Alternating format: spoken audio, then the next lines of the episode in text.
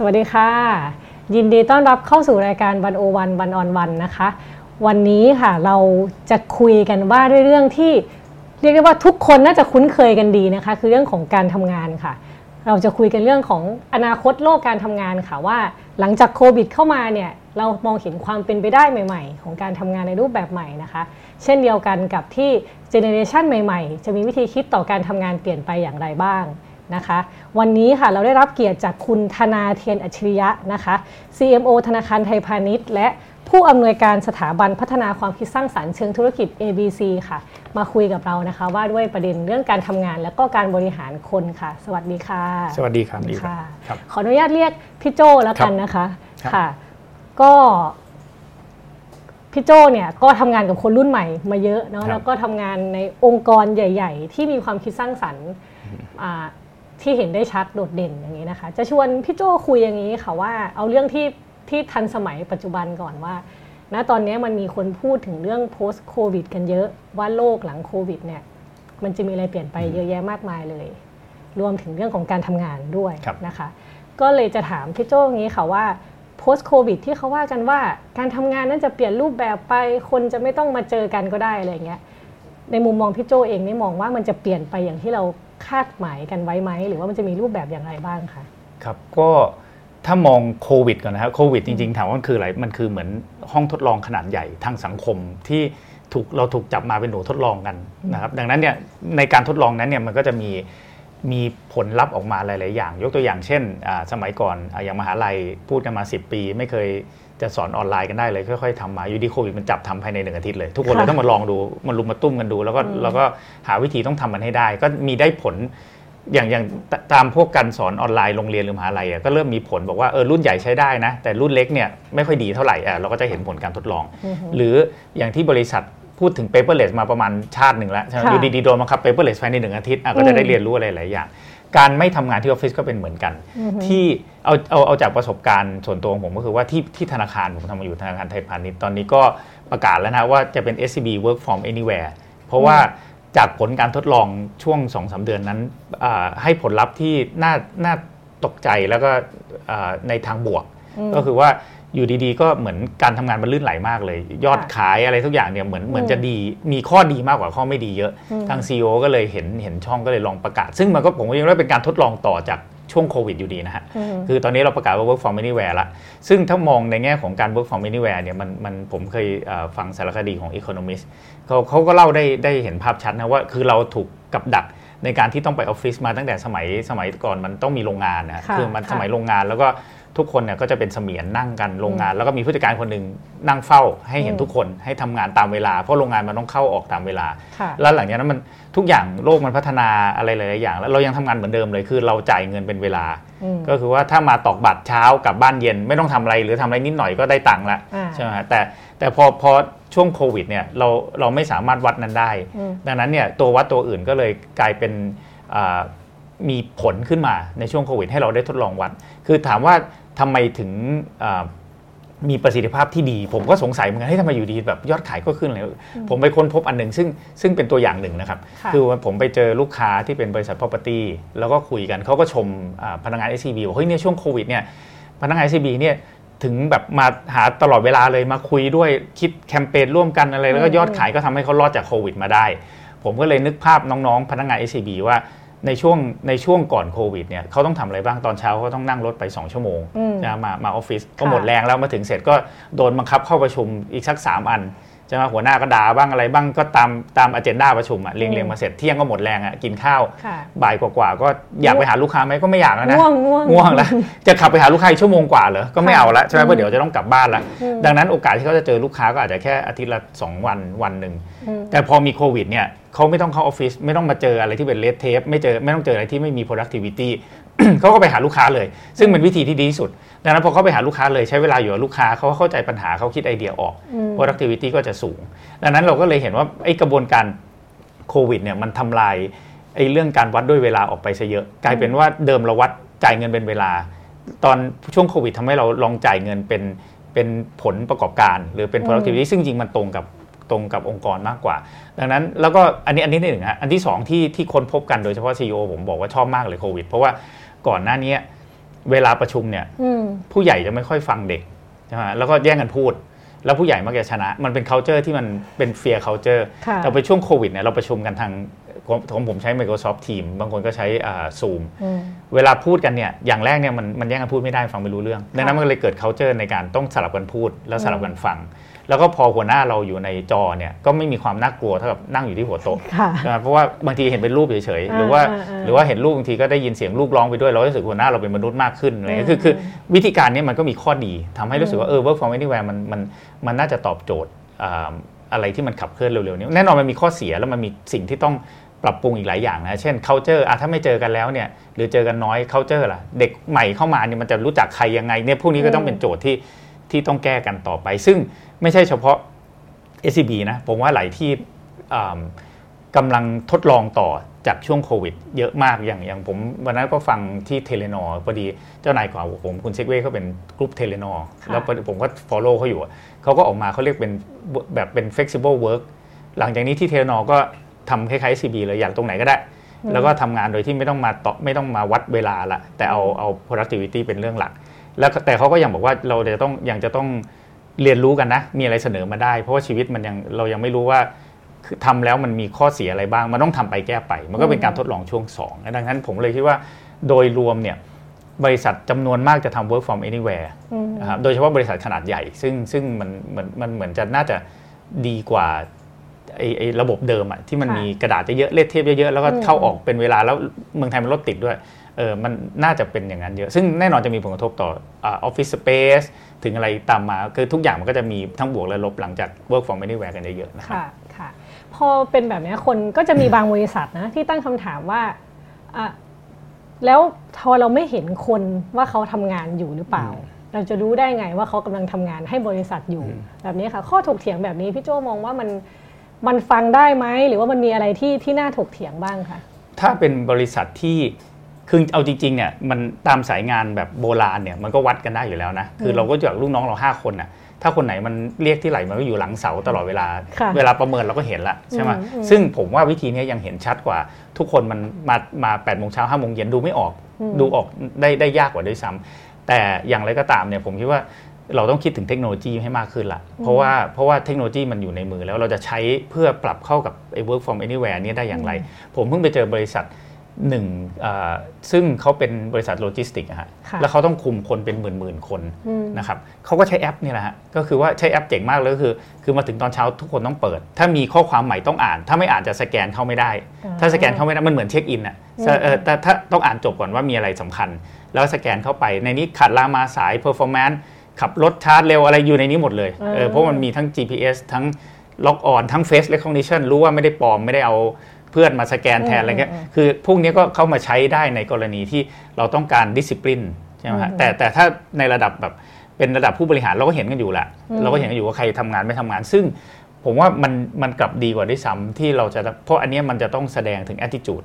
มคือไอ้ไอ้การ work from anywhere มันต้องเห็น attitude เอ่อทัศนคติ ซึ่งซึ่งเป็นเรื่องสำคัญในยุคนี้นะครับค่ะว่าทัศนคติมันเห็นชัดมากเลยในอืมในในช่วงที่เราไม่ต้องมันกองกันอยู่ในห้องประชุมตลอดเวลาเนี่ยอืนะมครับอืมค่ะ คือเราพอเราพูดอย่างนี้เราก็จะเห็นภาพว่าองค์กรที่มีความสร้างสรรค์อยู่แล้ว หรือองค์กรขนาดเล็กที่เคลื่อนตัวเร็วอะไรเงี้ยอืมเขาปรับเปลี่ยนง่ายนะคะแต่ว่ามันก็มีองค์กรขนาดใหญ่จำนวนมากเนาะที่เหมือนจะเปลี่ยนแล้วมันเปลี่ยนยากอะค่ะอืมเออแต่ว่าจริง ๆ SCB ก็ก็ทำได้แล้วเนาะแต่ว่าเออมันก็มีหลายองค์กรที่เออมันเปลี่ยนยากจะทำยังไง คนเป็นพันคนเลย เราจะจัดการยังไงยังไงก็ต้องให้คนเข้ามาอยู่ดี แต่ว่าทีเนี้ยพอการทำงาน มันเริ่มมีรูปแบบใหม่ ๆ เกิดขึ้นนะคะองค์กรเก่าๆเหล่านี้จะจะตามทันไหมจะตกขบวนไหมหรือว่ามันจะมีรูปแบบอะไรที่มันจะสมดุลกับวิถีชีวิตแบบดั้งเดิมได้บ้าง ผมว่าองค์กรที่ที่อยู่มานานเนี่ยมันไม่ใช่แค่เรื่องทำงานที่ออฟฟิศหรือที่บ้านมันมีเรื่องหลายเรื่องมากนะ เช่นเทคโนโลยีที่กำลังเข้ามาค่ะคู่แข่งที่ถ้าเขาใช้เทคโนโลยีแล้ว หรือใช้แมชชีนแล้วเขาถูกกว่าเรา อันนี้ก็อืมเหนื่อยละอืมหรือว่าตอนนี้โดยตัวธุรกิจก็อาจจะมีปัญหาอยู่ก็ได้อาจจะทำส่งออกอยู่ ใช่ไหมหรืออาจจะทำท่องเที่ยวอยู่ หรืออาจจะทำอะไรที่ที่มันถูกผลกระทบจากโควิด มันก็มีเยอะอยู่แล้วก่อนอย่าลืมว่าก่อนโควิดเนี่ยปัญหาก็รุมเร้ามหาศาลมากนะผมอย่างเราคือเราชอบคิดว่าโควิดเป็นปัญหาค่ะเดียวค่ะแต่โควิดมันมาแค่นี้เองนะ แล้วมันมาเร่งอืมก่อนหน้านี้เราเจออะไรเทคโนโลยี disruption องค์กรเก่าๆก็เหนื่อยอยู่แล้วค่ะอันที่ 2 ประเทศไทยก็เป็นตลาดที่เศรษฐกิจก็ลบบวยสุดในภูมิภาคอืมอันนี้ก็เหนื่อยอยู่แล้วโดยธรรมเอ่อธรรมชาติอันที่ 2 อันที่ 3 คือเราก็แก่สุดในย่านนี้เรา aging aging population อันนี้ก็เหนื่อยเข้าไปอีกใช่ไหมถ้าทำธุรกิจอะไรเกี่ยวกับเอ่อธรรมชาติเราก็โดนภัยแล้งก่อนหน้านี้ก็โดนภัยแล้งอยู่แล้วค่ะก็เหนื่อยค่ะอยู่แล้วนะเออดังนั้นเนี่ยอืมคือ competitiveness ของของประเทศอะมันทำให้บริษัทที่อยู่มานานๆ มันก็เหนื่อยอยู่แล้วโควิดนี่มันแค่มาเร่ง และเปลี่ยนพฤติกรรมอืมซึ่งก็จะยิ่งข้อดีมันคือว่า มันมาเร็วๆเนี่ยทำให้บริษัทเนี่ยยิ่งต้องรู้ว่าต้องปรับตัว คือมันมากระชากเราอย่างรุนแรง นี่ถ้าไม่ปรับก็ต้องจบแล้วแหละ คือมันเป็นธรรมชาติของของการแข่งขัน แต่ถ้าถามว่าจะจะปรับต่ออย่างไรเนี่ยไม่ใช่ที่ทำงาน ผมว่ามันเป็นเรื่อง mindset ทั้งกระบวนการเลยอือหือนะครับว่าเราเราจะคิดต่อทำต่อได้ยังไง คือผมชอบ framework ของ m c k i n s e y ค่ะในในช่วงโควิดเนี่ยอืมเอ่อถ้าเราพูดถึงโควิดเนี่ย m c k i n s e y เนี่ยเป็นเป็นเป็นเจ้าสำนักในการผลิต report เยอะมากมีให้อ่านทุกวันวันละอืมเยอะๆเลยแต่มันมีอันหนึ่งที่ผมชอบคือเขาบอกว่า ช่วงโควิดนะให้คิด 5 เสาไว้ 5 5 อันหลัก อันแรกเนี่ยเอ่อต้อง resolve คือเจอปัญหาโควิดมันเหมือนสึนามิต้องแก้ปัญหาหมดเลยรีโซฟอย่างแรกคือแบบเฮ้ยทำไมวะเอออย่าเพิ่งเข้าออฟฟิศอืมใช่ป่ะเอ้ยเงินสดอะไรเงี้ยแล้วก็อันที่ 2 คือ resilience ก็คือต้องต้องล้มลุกคลุกคลานปากกัดปากกัดตีนถีบให้รอดได้อย่าเพิ่งไปคิดอะไรมาก คืออืมคือต้องมีแสงสว่าง ซึ่งแต่ละธุรกิจแสงสว่างก็จะไม่เหมือนกันค่ะใช่ไหมอย่างสายการบินยังอีกนานใช่ไหมบางอันก็เริ่มแล้วนะครับดังนั้นเนี่ย resolve resilient แล้วหลาย ๆ หลาย ๆ คนเริ่มแล้วตอนนี้คือ restart คือเอาใหม่อะอืมเริ่มเริ่มกลับมาเหมือนเดิม แต่ที่เขาบอกว่าสำคัญที่สุดอยู่ 2 อันสุดท้าย เพราะว่าถ้าเราทำแค่ 3 อันมันจะกลับไปเข้า เราก็ทำเหมือนเดิม พอ restart แล้วก็เหมือนเดิมอืมอีก 2 อันสุดท้ายคือ reimagine ต้องคิดใหม่ค่ะเพราะว่าโลกมันเปลี่ยนอย่างรุนแรงมากมีของเดิมมีโควิดด้วยอืมมันจะต้องเปลี่ยนเราต้องคิดใหม่เลย เราจะคิดใหม่ได้อย่างไรอันสุดท้ายนี่ก็คืออาเหมือน reform อันนี้ทำใหม่ คือคิดใหม่เราก็ต้องทำใหม่เนี่ยคือ คือบริษัทเนี่ยไม่ว่าจะที่ไหนเนี่ยผมว่าไอ้ห้าเสาหลักเนี่ยน่าเอามาคิดโดยเฉพาะ reimagine คือที่ที่น่าห่วงสำหรับทุกบริษัทก็คือว่าเราอะจะเสียประโยชน์จากโควิด ก็คือว่าจริงๆ วิกฤตมันดีอืมเออแต่ถ้าสมมุติว่าตอนนี้หลาย ๆ บริษัทก็เริ่มอะทำเหมือนเดิมละมันก็เริ่มคล้าย ๆ เดิมไอ้คล้าย ๆ เดิมเนี่ยไม่ดีแสดงว่าเราไม่ได้ใช้ประโยชน์จากวิกฤตโควิด ในการเขย่าองค์กรปรับอืม ให้และหลายๆคนก็จะเริ่มเข้าสู่สภาพคุ้นชินแล้วใช่ไหมฮะอย่างเนี้ยหน้ากงหน้ากากก็เริ่มไม่ค่อยใส่ก็มันก็จะเริ่มค่ะกลับสู่สภาพปกติ ซึ่งอันนี้อันตราย ผมก็เลย ผมเขียนบทความหนึ่งไว้ด้วยก็น่าชวนให้คิดว่าเราควรจะทำตัว post covid ให้เหมือนมีโควิด หรือไม่มก็คือว่าเราควรจะช่วงโควิดนี่ขยันโอ้โหค่ะทุกคนร่วมมือร่วมด้วยช่วยกันอืมอะไรที่มันเป็น red tape ไม่สำคัญก็ก็ลดมันไปเอ้ยเออก็พยายามคิดไอเดียใหม่ ๆ มี unit เหมือนเรียกว่า agile team เลยทำกันทำงานกันแบบ โอ้ยสนุกมากเพื่อแก้ปัญหาแล้วมีเป้าหมายร่วมกันค่ะเพื่อรอดใช่ไหมเราควรจะเอาฟิลอย่างนั้นเนี่ยมาทำช่วง post covid หรือเปล่า เราจะรักษาความรู้สึกโควิดให้ยาวนานที่สุดได้อย่างไรมากกว่าอืมเพราะมันจะทำให้เราอยากเปลี่ยนแปลงนะฮะดังนั้นองค์กรเก่าๆเนี่ยผมว่าอยู่ที่ mindset เลย แล้วยิงอยู่ที่ leader ด้วยแหละเอออืมว่าว่าว่า จะจะต้องเขย่าหรือจะเปลี่ยนหรือจะ reimagine ธุรกิจอย่างไรไหมอะไรครับอือหือถ้าเราทำเหมือนว่ามีโควิดอยู่อะค่ะ มันจะตึงเครียดไหม หรือว่ามันมันยังไง มันจะรู้สึกเครียดเหมือนกับว่าโหนี่คือวิกฤตอยู่ตลอดเวลาเลยอย่างเงี้ยผมผมว่าถ้าคำของ Andrew Groove ที่ที่ Intel only paranoid survive paranoid คือคนที่ มันเอ๊ะมันจะรอดไหมซึ่งอืมในยุคนี้มันจำเป็นพารานอยไม่ใช่พานิกนะฮะพานิกค่ะคือแบบเฮ้ยตายแล้วเฮ้ยต้องคืออาพารานอยแค่มันมีความกังวลตลอดเวลาอืมซึ่งความกังวลตลอดเวลาเนี่ยมันเป็นมันเป็นสิ่งที่ดีสำหรับผู้นำคือถ้าเราชิวๆโอ้โหคนไม่ต้องพูดถึงอ่าคู่แข่งเราหรอก มันมีคนจำนวนมากที่มันทำงานไปเร็วหนักอืมเก่งกว่าเราเยอะแยะมีคนเราที่ไม่ชิลอยู่ เราเดินช้า เออเราก็เสร็จแล้ว คือค่ะความน่ากลัวของโลกคือ เดี๋ยวนี้เราแข่งเราแข่งกับโลกอะอืมเออสมัยก่อนเราแข่งซีเกมใช่ไหมเราแข่งอยู่กับแถวๆนี่แหละก็คือคู่แข่งเราก็เห็นหน้าค่าตากันอยู่เดี๋ยวนี้เราแข่งกับใครไม่รู้มันระดับโอลิมปิกนะค่ะเออดังนั้นเนี่ยเราอะซ้อมแบบโอลิมปิกหรือเปล่าอะตอนเนี้ยคือนี่คือความ paranoid นะคนไม่นักกีฬาโอลิมปิกนะเราไม่ได้อืมเตะบอลก็แค่แบบซีเกมส์ค่ะค่ะผมเพิ่งเจอสตาร์ทอัพไทยจีนอะลูกไฮบริดเขาทำงานกันมันพูด nine nine seven นะคือผมฟังว่านายนายเซเว่นคือผมเคยได้ยินแต่ความบ้าระห่ำแจ็คหม่าพูด nine nine six ก็คือว่าทำงาน9ก้าโมงเช้าถึง3ามทุ่มหกอืมวัน ยังหยุดวันหนึ่งนะเดี๋ยวนี้มัน nine nine seven คือมันไม่หยุดอะอืมเออทำงานจนผมเจอ CEO เนี่ยทำงานจนแบบอ้วกเป็นเลือดอะคือคนอย่างเงี้ยแล้วเราจะสู้เราจะสู้อย่างไรถามว่าค่ะเฮ้ยเขาคิดเขาทรมานตัวเองแค่ไหนไม่รู้ แต่มันอืมคือคู่แข่งเราในในหลาย ๆ สายพันธุ์ละดังนั้นเนี่ยเราอาจจะต้องพารานอยแน่ๆ โดยเฉพาะอืมลีดเดอร์หรือเจ้าของกิจการนะฮะเออถ้าเราไม่พารานอยเราเซอร์ไวยากค่ะ อยากให้พี่โจเล่าว่าแบบอย่างที่ SCB เงี้ยมีมีการทำอะไรที่แบบ เรียกได้ว่าไปพารานอยแล้วปรับเปลี่ยนในในวิกฤตตอนนี้แล้วหลังวิกฤตบ้างก็ค่ะเอาจริงๆ ก็เริ่มมาจาก CEO ผมนี่แหละอืมมนุษย์ super paranoid คนหนึ่งเลย คือคือผมว่าที่ว่าเขาเขาเขาเขา paranoid เพราะเขาไปเห็นมาเยอะค่ะเขาเดินทางเขาก็ได้คุยกับอ่าบุคคลระดับโลกอ่าอืมหรือเจ้าของอย่างอ่าอ่า แพลตฟอร์มใหญ่ๆที่เมืองจีนบ้างอะไรเงี้ยคือเขาก็เลยเห็นว่าเฮ้ยสิ่งที่เราทำอยู่มันสู้ไม่ได้เลยนะ คือเราอืมเราเป็นแค่ซีเกมส์อะค่ะเขาก็เลยเริ่มเริ่มริเริ่มทำอะไรหลายอย่างมากตั้งแต่อืม4ปีที่แล้วไม่พูดถึงโควิดเลยนะ4ปีที่แล้วเราพยายามจะทำตัวเป็น digital transformation ตั้งแต่ยุคนู้นนะครับก็อย่างที่เห็นเราก็เป็นเป็นอ่าบริษัทแรก ๆ ที่เริ่มเริ่มประกาศทำแบบนั้นอืมทำ transformation เอายกเรายกเลิกค่าธรรมเนียมอ่า มือถือเราพยายามทำทุกอย่างให้อยู่บน mobile banking ซึ่งตอนนี้ก็พิสูจน์แล้วว่าทางที่เขาเขาคิดไว้อะถูก เพราะว่าตอนนี้คนไหลมาเทมาอยู่บนนี้หมดเลยสาขาก็ใช้น้อยลงตอนนี้นี่คือแบงก์ไม่ใช่สาขาค่ะ transaction 90กว่าเปอร์เซ็นต์ที่เป็นที่ไม่ใช่แคชเนี่ยอยู่บนนี้หมดละอืมเออดังนั้นนี่คือแบงก์ดังนั้นเนยเราทำมา4 5ปีละแล้วก็ช่วงหลังๆก็เริ่มเราก็เริ่มพยายามจะทำเราเคยตั้งกองทุน venture cap ตอนนี้ก็เลยตั้งกองทุนเรียกว่า venture builder พยายามจะหา S curve ใหม่ของธนาคาร เพราะว่าธนาคารก็เริ่ม เริ่มเริ่มเข้าสู่ยุคที่มัน declining นะครับเราเริ่มลองทดลองโครงการโรบินฮูดถ้าเคยได้ยินกำลังกำลังอยู่ในช่วงพัฒนาก็คือทำเรื่อง food delivery เป็นแพลตฟอร์มเนี่ยพวกนี้เป็นพวกที่คือเราเราพยายามแล้วเราก็พยายามจะอ่ารับ headcount ที่เป็นที่แบงก์เนี่ย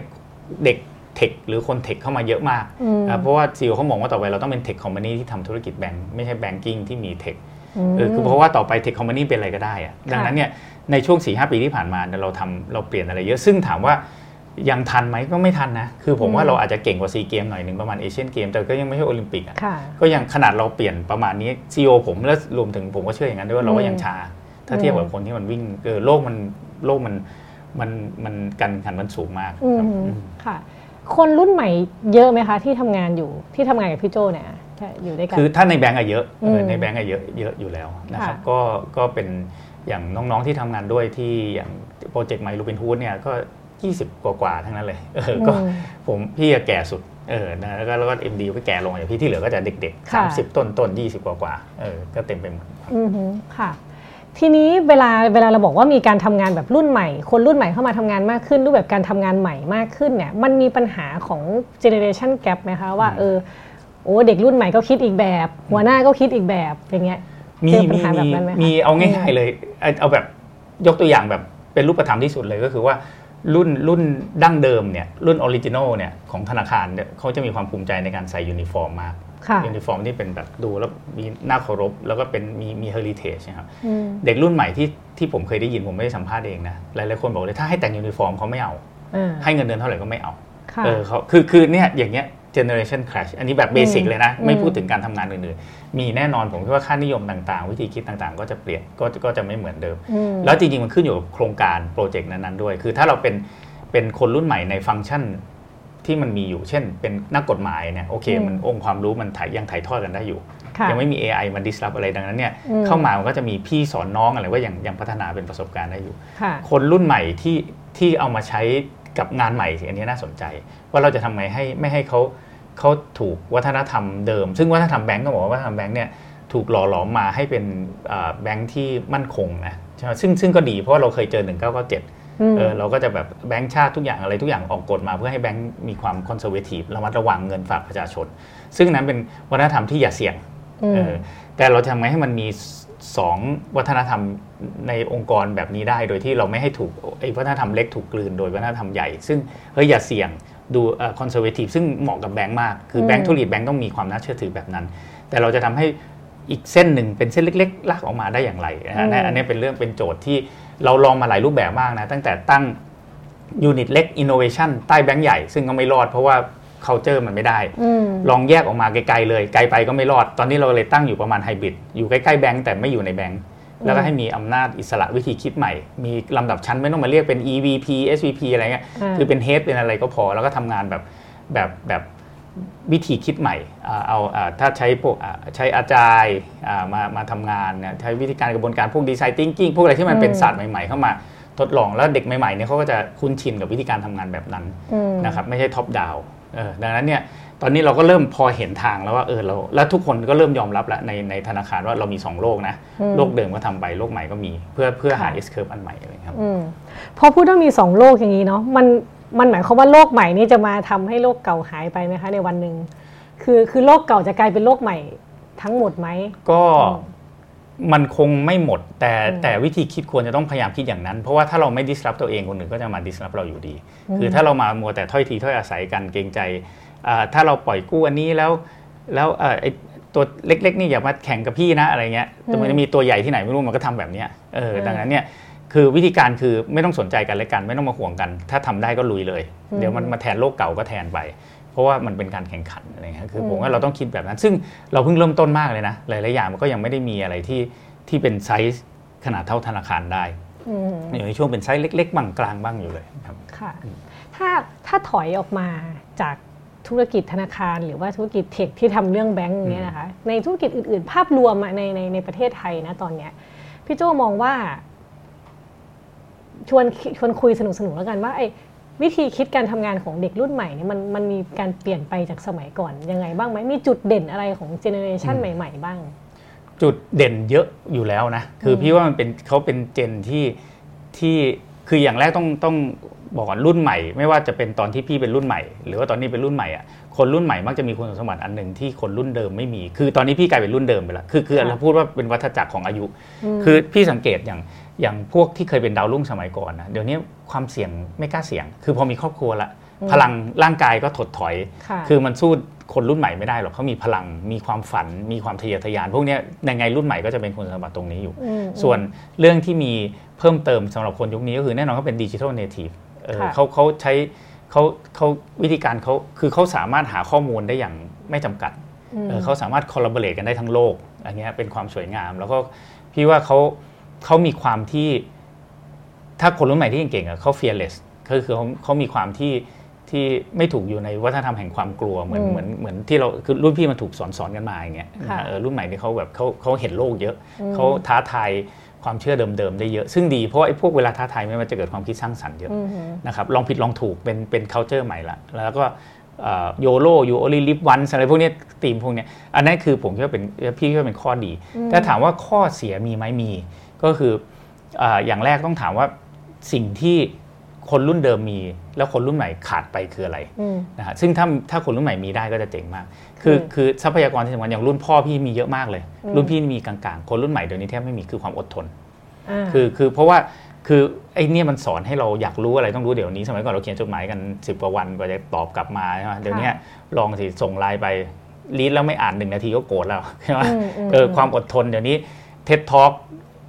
เดิม 18 นาทีจะเหลือ 12 ละใช่ไหมสมัยก่อนเราแซวกันว่า ปลาทองมีความอดทนต่ำสมัยรุ่นพี่นะปลาทองเอ้ยถ้าพวกสมาธิสั้นเขาเรียกปลาทองอ่าอ่าปลาทองเนี่ยมีสมาธิ8วินะหนึ่งสองสามสี่ห้าเจ็ดแปดแล้วมันค่อยขยับหน้าค่ะ YouTube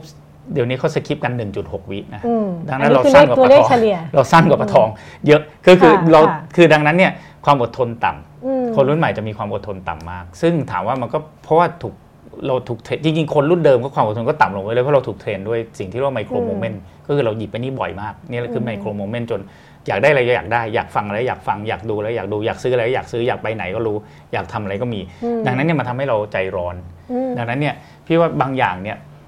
หลาย ๆ อย่างมันมันต้องใช้เวลาเป็นเป็น solution ซึ่งอันเนี้ยซึ่งคนรุ่นใหม่ก็จะคนรุ่นเก่าก็จะมีประโยชน์ในเรื่องเนี้ยบางทีก็เห็นมาเยอะว่าบางทีต้องรอและคนรุ่นใหม่ที่จะ เด่นขึ้นมาเพราะคนรุ่นใหม่โดยโดยรวมเนี่ยเขาก็จะมีความสามารถใกล้เคียงกันกว่าเดิม ไม่เหมือนรุ่นพี่ถ้ามีความรู้อะไรพิเศษมามันจะเด่นอ่าเดี๋ยวนี้ในการหาข้อมูลความรู้มันจะใกล้เคียงกันอืมดังนั้นถ้าใครมีความอดทนเนี่ยจะ outstanding มากเลย น้องๆที่ที่พี่เจอนะที่ที่เนี่ยถ้ามีคุณสมบัติเนี่ยซึ่งอดทนมันมาพร้อมกับอะไร ซึ่งหลาย ๆ คนเริ่มใช้วิธีเนี้ยอดทนมาพร้อมกับความลำบาก ก็คือว่าค่ะพี่เพิ่งฟังเคยเคยฟังพี่เล้ง CEO m f e c ก็พูด แล้วก็เพิ่งฟังคุณซัมที่ True Shopping เขาพูดนะบอกเดี๋ยวนี้เขารับเขาชอบรับน้องใหม่นั่นหมายถึงรับพนักงานใหม่เขาจะดูว่าหนึ่งลำบากมาแค่ไหนเออค่ะคือไม่ได้หมายดูถึงลำบากเกรดละทางฐานะทางเศรษฐกิจใช่ะไรหรือเงี้ยยิ่งต่อสู้ชีวิตมาอืมอ่าอยู่เป็นคะแนนเออแบบอยู่ต่างจังหวัดมา พ่อแม่ฐานะยากจนฝ่าฟันจนเรียนจบทำงานมาด้วยเนี่ยเขาจะรับคนแบบเนี้ยเพราะว่ามันเป็นคุณสมบัติที่สำคัญมาก หรือหรือเหมือนพี่เหมือนกันถ้าถามพี่ เดี๋ยวนี้ถ้าพี่เห็นเรซูเม่สองอันนะอืม พี่พี่จบจุฬานะแต่ค่ะสมมติพี่เห็นอ่าจุฬาด้วยกันเนี่ยเกียรตินิยมอันดับหนึ่งเลย กับอีกคนหนึ่งอะจบอะไรก็ไม่รู้อะแต่มันไปอยู่เมืองจีนมาสองปีอะอืมโอ้โห พี่รับไอ้คนเมืองจีนเลยนะ เพราะมันไปประกัดดินถีบมากอะค่ะเออเราอยากได้คนแบบเนี้ยแต่เกียรตินิยมอันดับหนึ่งก็อาจจะต้องใช้ความพยายามมาเหมือนก็กันนะคะเออแต่ถ้าดูประสบการณ์แล้วเรียนอย่างเดียวจนเก่งเลยนะอ่าเอออ่ากับอีกอันหนึ่งอะคือคือดีทั้งคู่นะ แต่พี่อืมจะตื่นเต้นกับ ความลำบากของไอ้คนนี้มากกว่าอ่าอยากคุยไอ้เนี่ยมอยากรู้มันไปเจออะไรที่เมืองจีนว่าเกณฑ์นิยมหนึ่งเราเดาออกนะว่ามันต้องท่องอะไรมาบ้างเออออืมแต่อันนี่เราไม่รู้เราจะตื่นเต้น แล้วถ้าอยากรับเราสนใจไอ้คนขวาค่ะอืมอันเนี้ยพี่เพราะว่าคนรุ่นใหม่มันเริ่มเริ่มเนี่ยไอ้ตรงเนี้ยมันเลยกลายเป็นเหมือนเหมือนสิ่งที่อืมเราพยายามจะหาในคนรุ่นใหม่นะครับซึ่งสนุกดีเวลาทำงานกับน้องๆ เราอืมเราอะจะฉลาดขึ้นมากเลยนะ ถ้าเราฟังเยอะๆอะพี่ชอบไปนั่งฟังน้องพวกน้องๆ พวกเนี้ยแบบอืมเขาทำงานกันเขาฟังแล้ว แล้วโอ้ยเรียนรู้อะไรเยอะมากเลย คือเราจะรู้แล้วเราไม่ค่อยรู้อะไรอะค่ะเออความอดทนที่ว่าเนี่ยมันมีเป็นรูปธรรมไหมคะ เช่นอ่าสามารถทนฟังหัวหน้าด่าได้นานอะไรอย่างนี้ หรือว่าหรือมันเป็นยังไงความอดทนที่ว่านี่ที่รูปธรรมอันนั้นก็เป็ยังไงประมาณหนึ่งนะอันนั้นก็ใช่อืมอืมหรือว่าอดทนในการเดินไปหาลูกค้าเออมเออคือโดยที่แบบแบบแล้วก็ไปเจอไปฟังลูกค้าในที่ที่แบบปกติแบบ ไม่อยากไปอะอืมเออเออคือเราจะไปฟังเราจะไปเข้าใจเอ่อบางทีไปโดนลูกค้าด่ามเออแล้วเราอดทนกับสิ่งพวกนั้นได้อย่างไร หรือ หรืออันที่สองคืออดทนกับกับวัฒนธรรมองค์กร ถ้าเราอยากเปลี่ยนแปลงอะไร เราต้องอดทน ต้องอืมต้องเปิดใจกว้าง ต้องเข้าใจคนรุ่นเดิมด้วยว่าทำไมเขาถึงทำแบบนี้เอออืมแล้วเราก็ต้องหาวิธีไม่ให้เอ้ยไม่เอาลาออกละไม่เอาลาออกละซึ่งอืมซึ่งก็เป็นเรื่องปกติทำได้นะ แต่พี่ว่าคือคนที่มีความอดทนอีกนิดนึงเนี่ยมันจะมันจะมันจะเห็น มันจะเห็นอะไรมากกว่าอือฮึอืมอืมอืมอ่าแล้วถ้าอ่าสมมติคนรุ่นใหม่เขามีความอดทนน้อย ซึ่งเราก็อาจจะไม่สามารถไปแก้ไขอะไรได้ มันเป็นปัจจัยภายนอกอ๋ขอองมีออีกงค์กอรดทนอีกอันหนึ่งมีอไหมดทนที่ดีที่สุดเลยนะอ่าคืออะไรรู้ไหมอดทนไม่ด่าบน Facebook ทำได้ไหมเพราะว่าค่ะความเสียหายเยอะมากเลยนะจากการอืมโพสต์อะไรบอืนม Facebook เนี่ยอืมคือบางทีโมโห เจอเจ้านายด่ามันมัน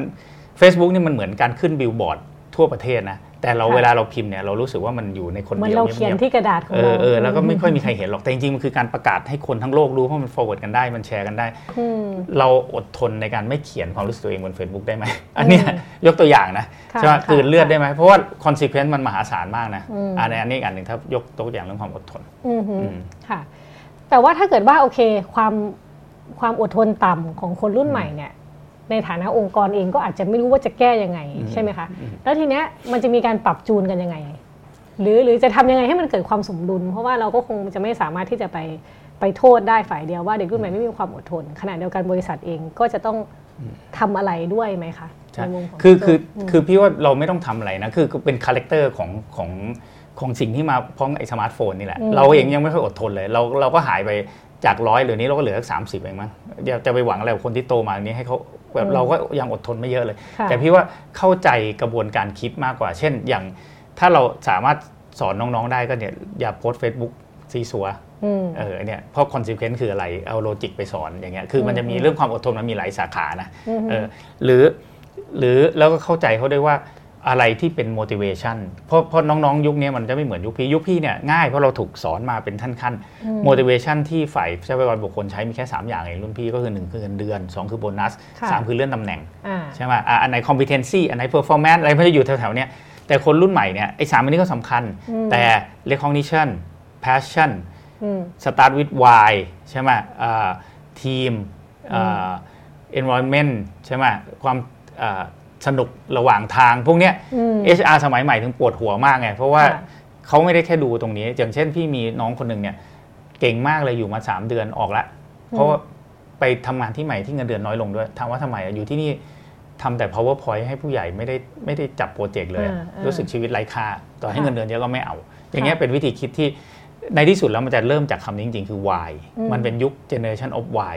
W H Y นะคืออืม why ก็คือว่าต้องบอกเขาว่าทำไมวะ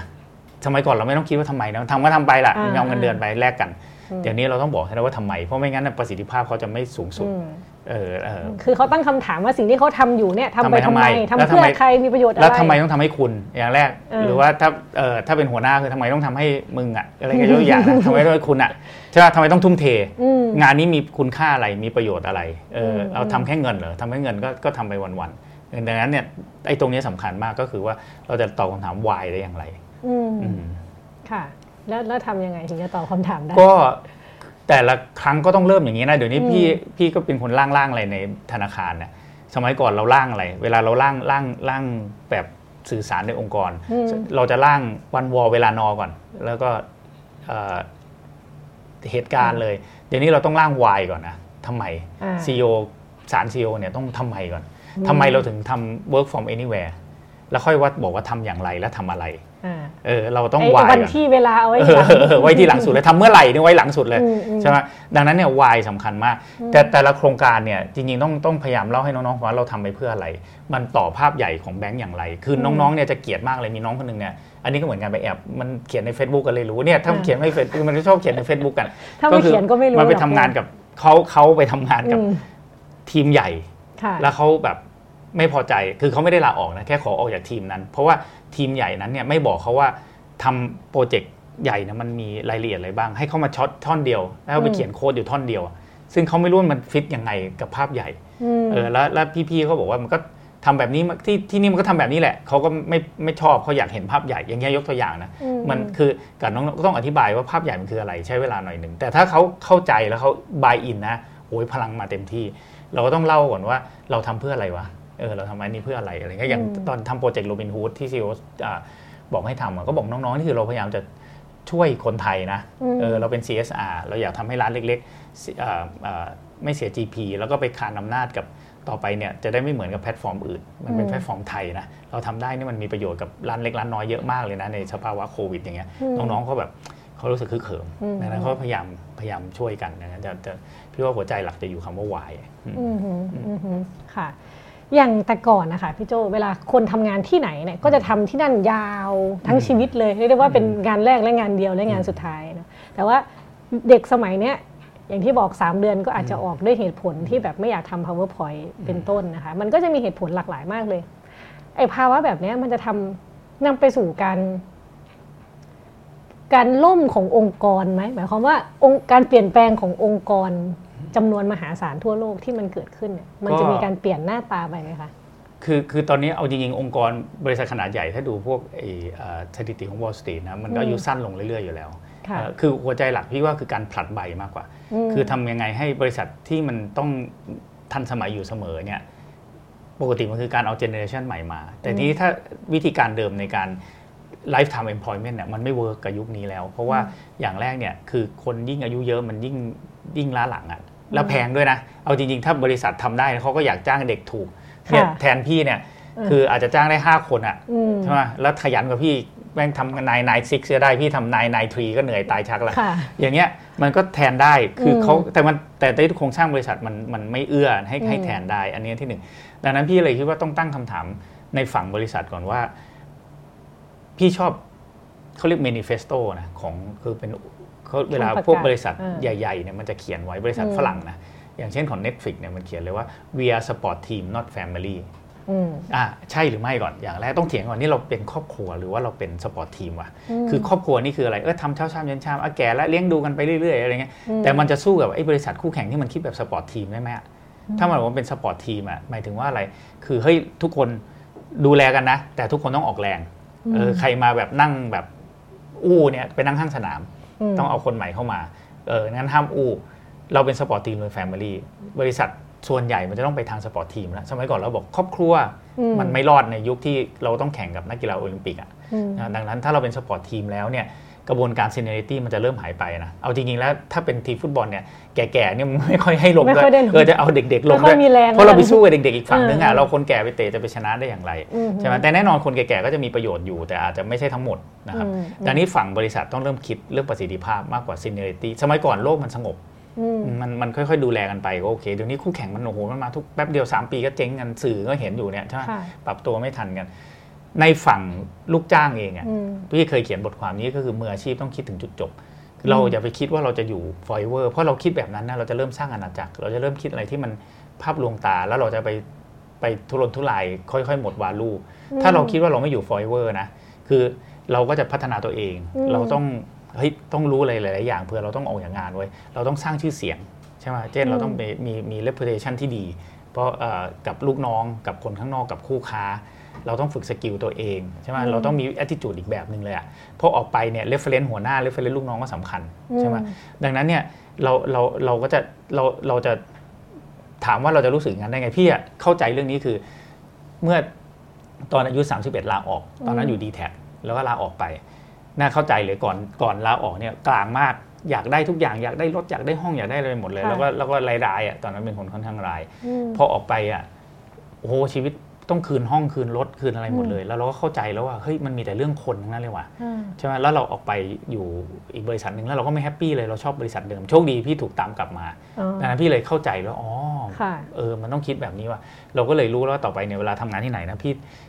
ถ้าจะต้องเก็บของเดี๋ยวนี้พี่มีแค่ไม่เกินกล่องหนึ่งอะอืมแล้วเดินออกได้เลย ตัวเบาๆทำวิชาตัวเบาไว้ค่ะคือมืออาชีพเนี่ยจะต้องคิดแบบนี้นะเราเราต้องไม่อยู่ forever อะคือมันเป็นไปอืมไม่ได้แล้วถ้าเราคืออยู่ forever เนี่ยเราจะทำแบบหนึ่งอะ ทัศนคติแบบนั้น หรืออมถ้าเราไม่คิดว่าเราจะอยู่ foreverปีหน้าหรือ 2 ปีมันไม่มีใครรู้หรอกจะเกิดอะไรขึ้นเนี่ยอืมเราจะทำตัวอีกแบบหนึ่งซึ่งมันจะดีกับเราเองและองค์กรอืมเออดังนั้นสองฝั่งเนี่ยวิธีคิดมันจะไม่เหมือนสมัยเอสตี้สมัยพี่อะอะบริษัทก็เลี้ยงกันมายาวอืมๆพนักงานก็เช้าชามเย็นชามอยู่ที่นี่แหละไม่ไปไหนละอืมมันเป็นไปไม่ได้แล้วยุคนี้ ดังนั้นเนี่ยมันต้องเปลี่ยนวิธีคิดทั้งคู่ครับอืมอืมแล้วมันจะส่งผลไหมคะว่า มันทำให้เราไม่เต็มที่อะหมายความว่าในเมื่อรู้ว่ามันจะจบนั่นเราเลยต้องเต็มที่ไงอ๋อ ก็คือพี่อืมว่าพอเรารู้ว่ามันเราไม่รู้เมื่อไหร่นะแต่อีก 3 ปีเราก็ยิ่งทำงานมเพื่อที่เราจะได้มีมีผลงานที่ดีค่ะอ่าฮะทุกคน happy แล้วก็ถ้าต่อไปเราไปที่ไหน เช่น เราทำงานอย่างพี่เคยตอนที่พี่ออกไปตอนนั้นเนี่ย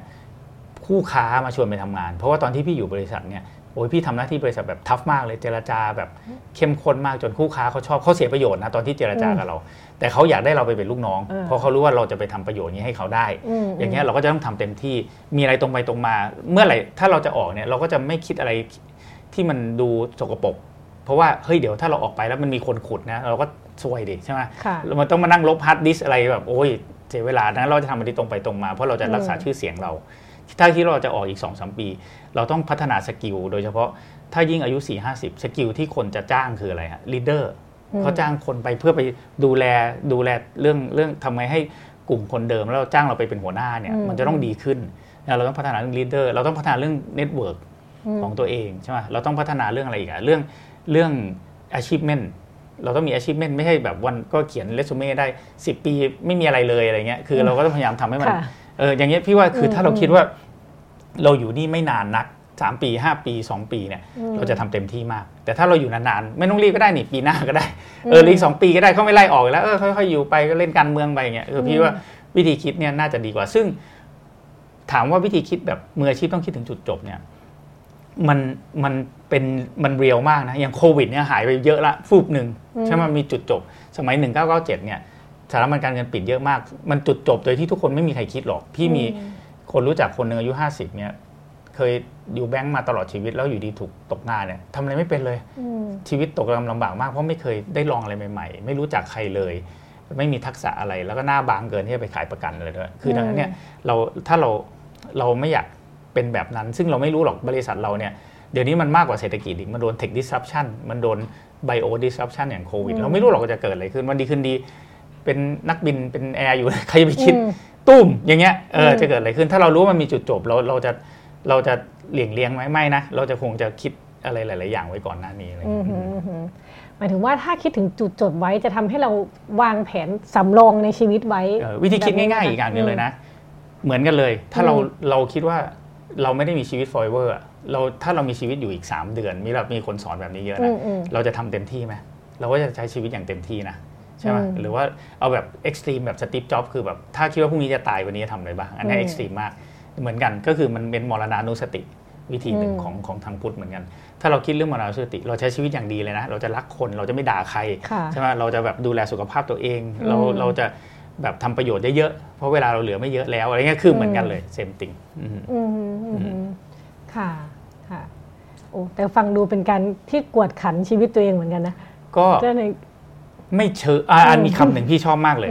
อืมอันนี้มันจะเป็นมันจะย้อนแย้งมากแต่เนี้ยพออายุเยอะแล้วถึงจะค้นพบค่ะยิ่งมีวินัยยิ่งอิสระเออมันเป็นคำที่ย้อนแย้งมาก แต่นี่คำนี้คลิปโชเก้พูดนะนักวิ่ง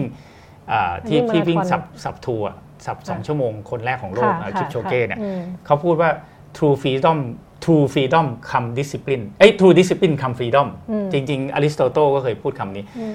ถ้าเราอยากมีอิสระเราต้องมีวินัย ยกตัวอย่างอย่างแรกเลย ก็คือว่าถ้าเราจะมี อิสระทางการเงิน เราต้องมีวินัยทางการเงิน คือเราต้องไม่ใช้เลยฟุ่มเฟือย เราต้องรู้จักเก็บเงิน กดโฮมน้องลองลิสฝากลงทุน เราจะพอเรามีเงินเยอะพอเราจะมีอิสระทางการเงิน ถ้าเราอยากมีอิสระทางเวลาถามทำยังไง เราก็ต้องจัด priority เราต้องเลิกไถติ๊กต็อกดู Facebook แล้วเราจะมีเวลาเยอะแยะใช่ไหมถ้าเรามีวินัยพอว่าเราต้องทำอะไรสำคัญ เวลาเราก็จะเยอะ ถ้าเรามี อยากมีอิสระทางร่างกาย เราไปเที่ยวไหนก็ได้ในโลก เรามีเงินแล้วเราเราอยากเดินเที่ยว เราก็ต้องออกกำลัง เราต้องมี discipline ทางเรื่องเรื่องวินัยทางออกกำลัง เราถึงจะมีอิสระทางร่างกาย หรือจิตใจที่แข็งแรงในการที่ทำอะไรก็ได้ คือถ้าเราถ้าเรามี freedom กินอะไรตามใจอยากสักพักหนึ่งก็เดินไม่ได้ โดยเฉพาะอายุขนาดพี่จะรู้ซึ้งถึงเรื่องสุขภาพมาก ดังนั้นเนี่ยในโลกนี้มันพระเจ้าเนี่ย tricky มากเขาดีไซน์อะไรที่ เราต้องทำกลับข้าง เราถึงจะเจอsolution คือเนี่ยยิ่งยิ่งมีวินัยยิ่งอิสระนี่ชัดเจนมากก็คือว่าไม่มีหลายอย่างมากนะ ถ้าจะคุยเรื่องนี้ เช่น ยิ่งยิ่งไม่มียิ่งสร้างสรรค์เนี่ยพี่ทำการตลาดเนี่ยนี่คือกันดานคือสินทรัพย์ฝ่ายการตลาดยิ่งมีเงินน้อยยิ่งโคตรครีเอทีฟเนี่ยมันเป็นโลกโลกอย่างนี้จริงๆนะเออมันเป็นโลกที่แบบคำเนี่ย through discipline comes freedom เนี่ยเออจริง ๆ คือมันจะเหมือนเข้มงวดกับตัวเองนะแต่แต่นั่นแหละมันคือ freedom ค่ะ เมื่อกี้เราคุยกันในเชิงเหมือนปัจเจกนิดนึงเนาะแต่ว่าถ้าถ้าในแง่ของผู้บริหารองค์กรล่ะคะ หรือเป็นเจ้าของธุรกิจเนี่ยเราต้องคิดถึงจุดจบไว้เหมือนเหมือนตอนเราเป็นพนักงานไหมก็ควรนะพี่คิดว่าก็ควรนะ เพราะว่าคือจุดจบคือเฮ้ยอะไรว่าที่มันจะมาทำร้ายเราได้อะอะไรนะที่เราจะที่เราจะเสร็จเพราะอะไรมันเป็นคำถามที่ที่ที่ดีมากเลยนะ ว่ามันมีอะไรบ้างที่มันมันเป็นจุดอ่อนของเรา คือมันทำให้เราตรวจสอบสภาพตัวเองอยู่ตลอดเวลาว่าเฮ้ยถ้าเราจบเราจะจบด้วยฝีมือใครนะหรือว่ามันจะทำให้เราไม่ยึดติดกับอดีตนะครับยกตัวอย่างมีเรื่องหนึ่ง Andy Grove เหมือนของ Intel คนเดิมเลยคุยกับ Gordon Moore ที่มันเป็นที่เขาพูดถึงไอ้ไอ้ Gordon Moore เป็นคนที่ทำเรื่องเรื่องไอ้เทคโนโลยีที่มัน double ตัวเองทุกๆ 2 ปีไอ้ทุกๆเออเนี่ยคือไอ้ไอ้ computing power คือเขาคุยกันตอนนั้นเนี่ย ปี 80 Intel เนี่ยกำลังก็ทำเรื่อง Memory Chip มาตลอดก็รวย แล้วอยู่ดีญี่ปุ่นก็เริ่มมา เขาก็ลังเลเพราะโดนตีตลาดเยอะญี่ปุ่นถูก เขาก็เอ๊ะทำไมดีว่าเขาจะควรจะทิ้งอันนี้ไปทำอันอื่นนี้ไหมก็เถียงกันก็เสียดายอะเพราะมันเป็น legacy เขาก็สร้างมาทั้งสองคน จนแอนดูกูก็บอก Gordon Moore เฮ้ยลองคิดแบบนี้ดีไหมคิดว่าถ้าพรุ่งนี้เราถูกบอร์ดไล่ออก นี่คือคิดถึงจุดจบนะพรุ่งนี้เราถูกบอร์ดไล่ออก แล้วซีอีโอใหม่มาเขาจะตัดสินใจอย่างไรเออไอ้ Gordon Moore ก็บอกเลย โอ้ยถ้าซีอีโอใหม่มานะง่ายเลยเขาไม่ต้องคิดของเก่านะเขาเลิก memory chip เขาไปทำอย่างอื่น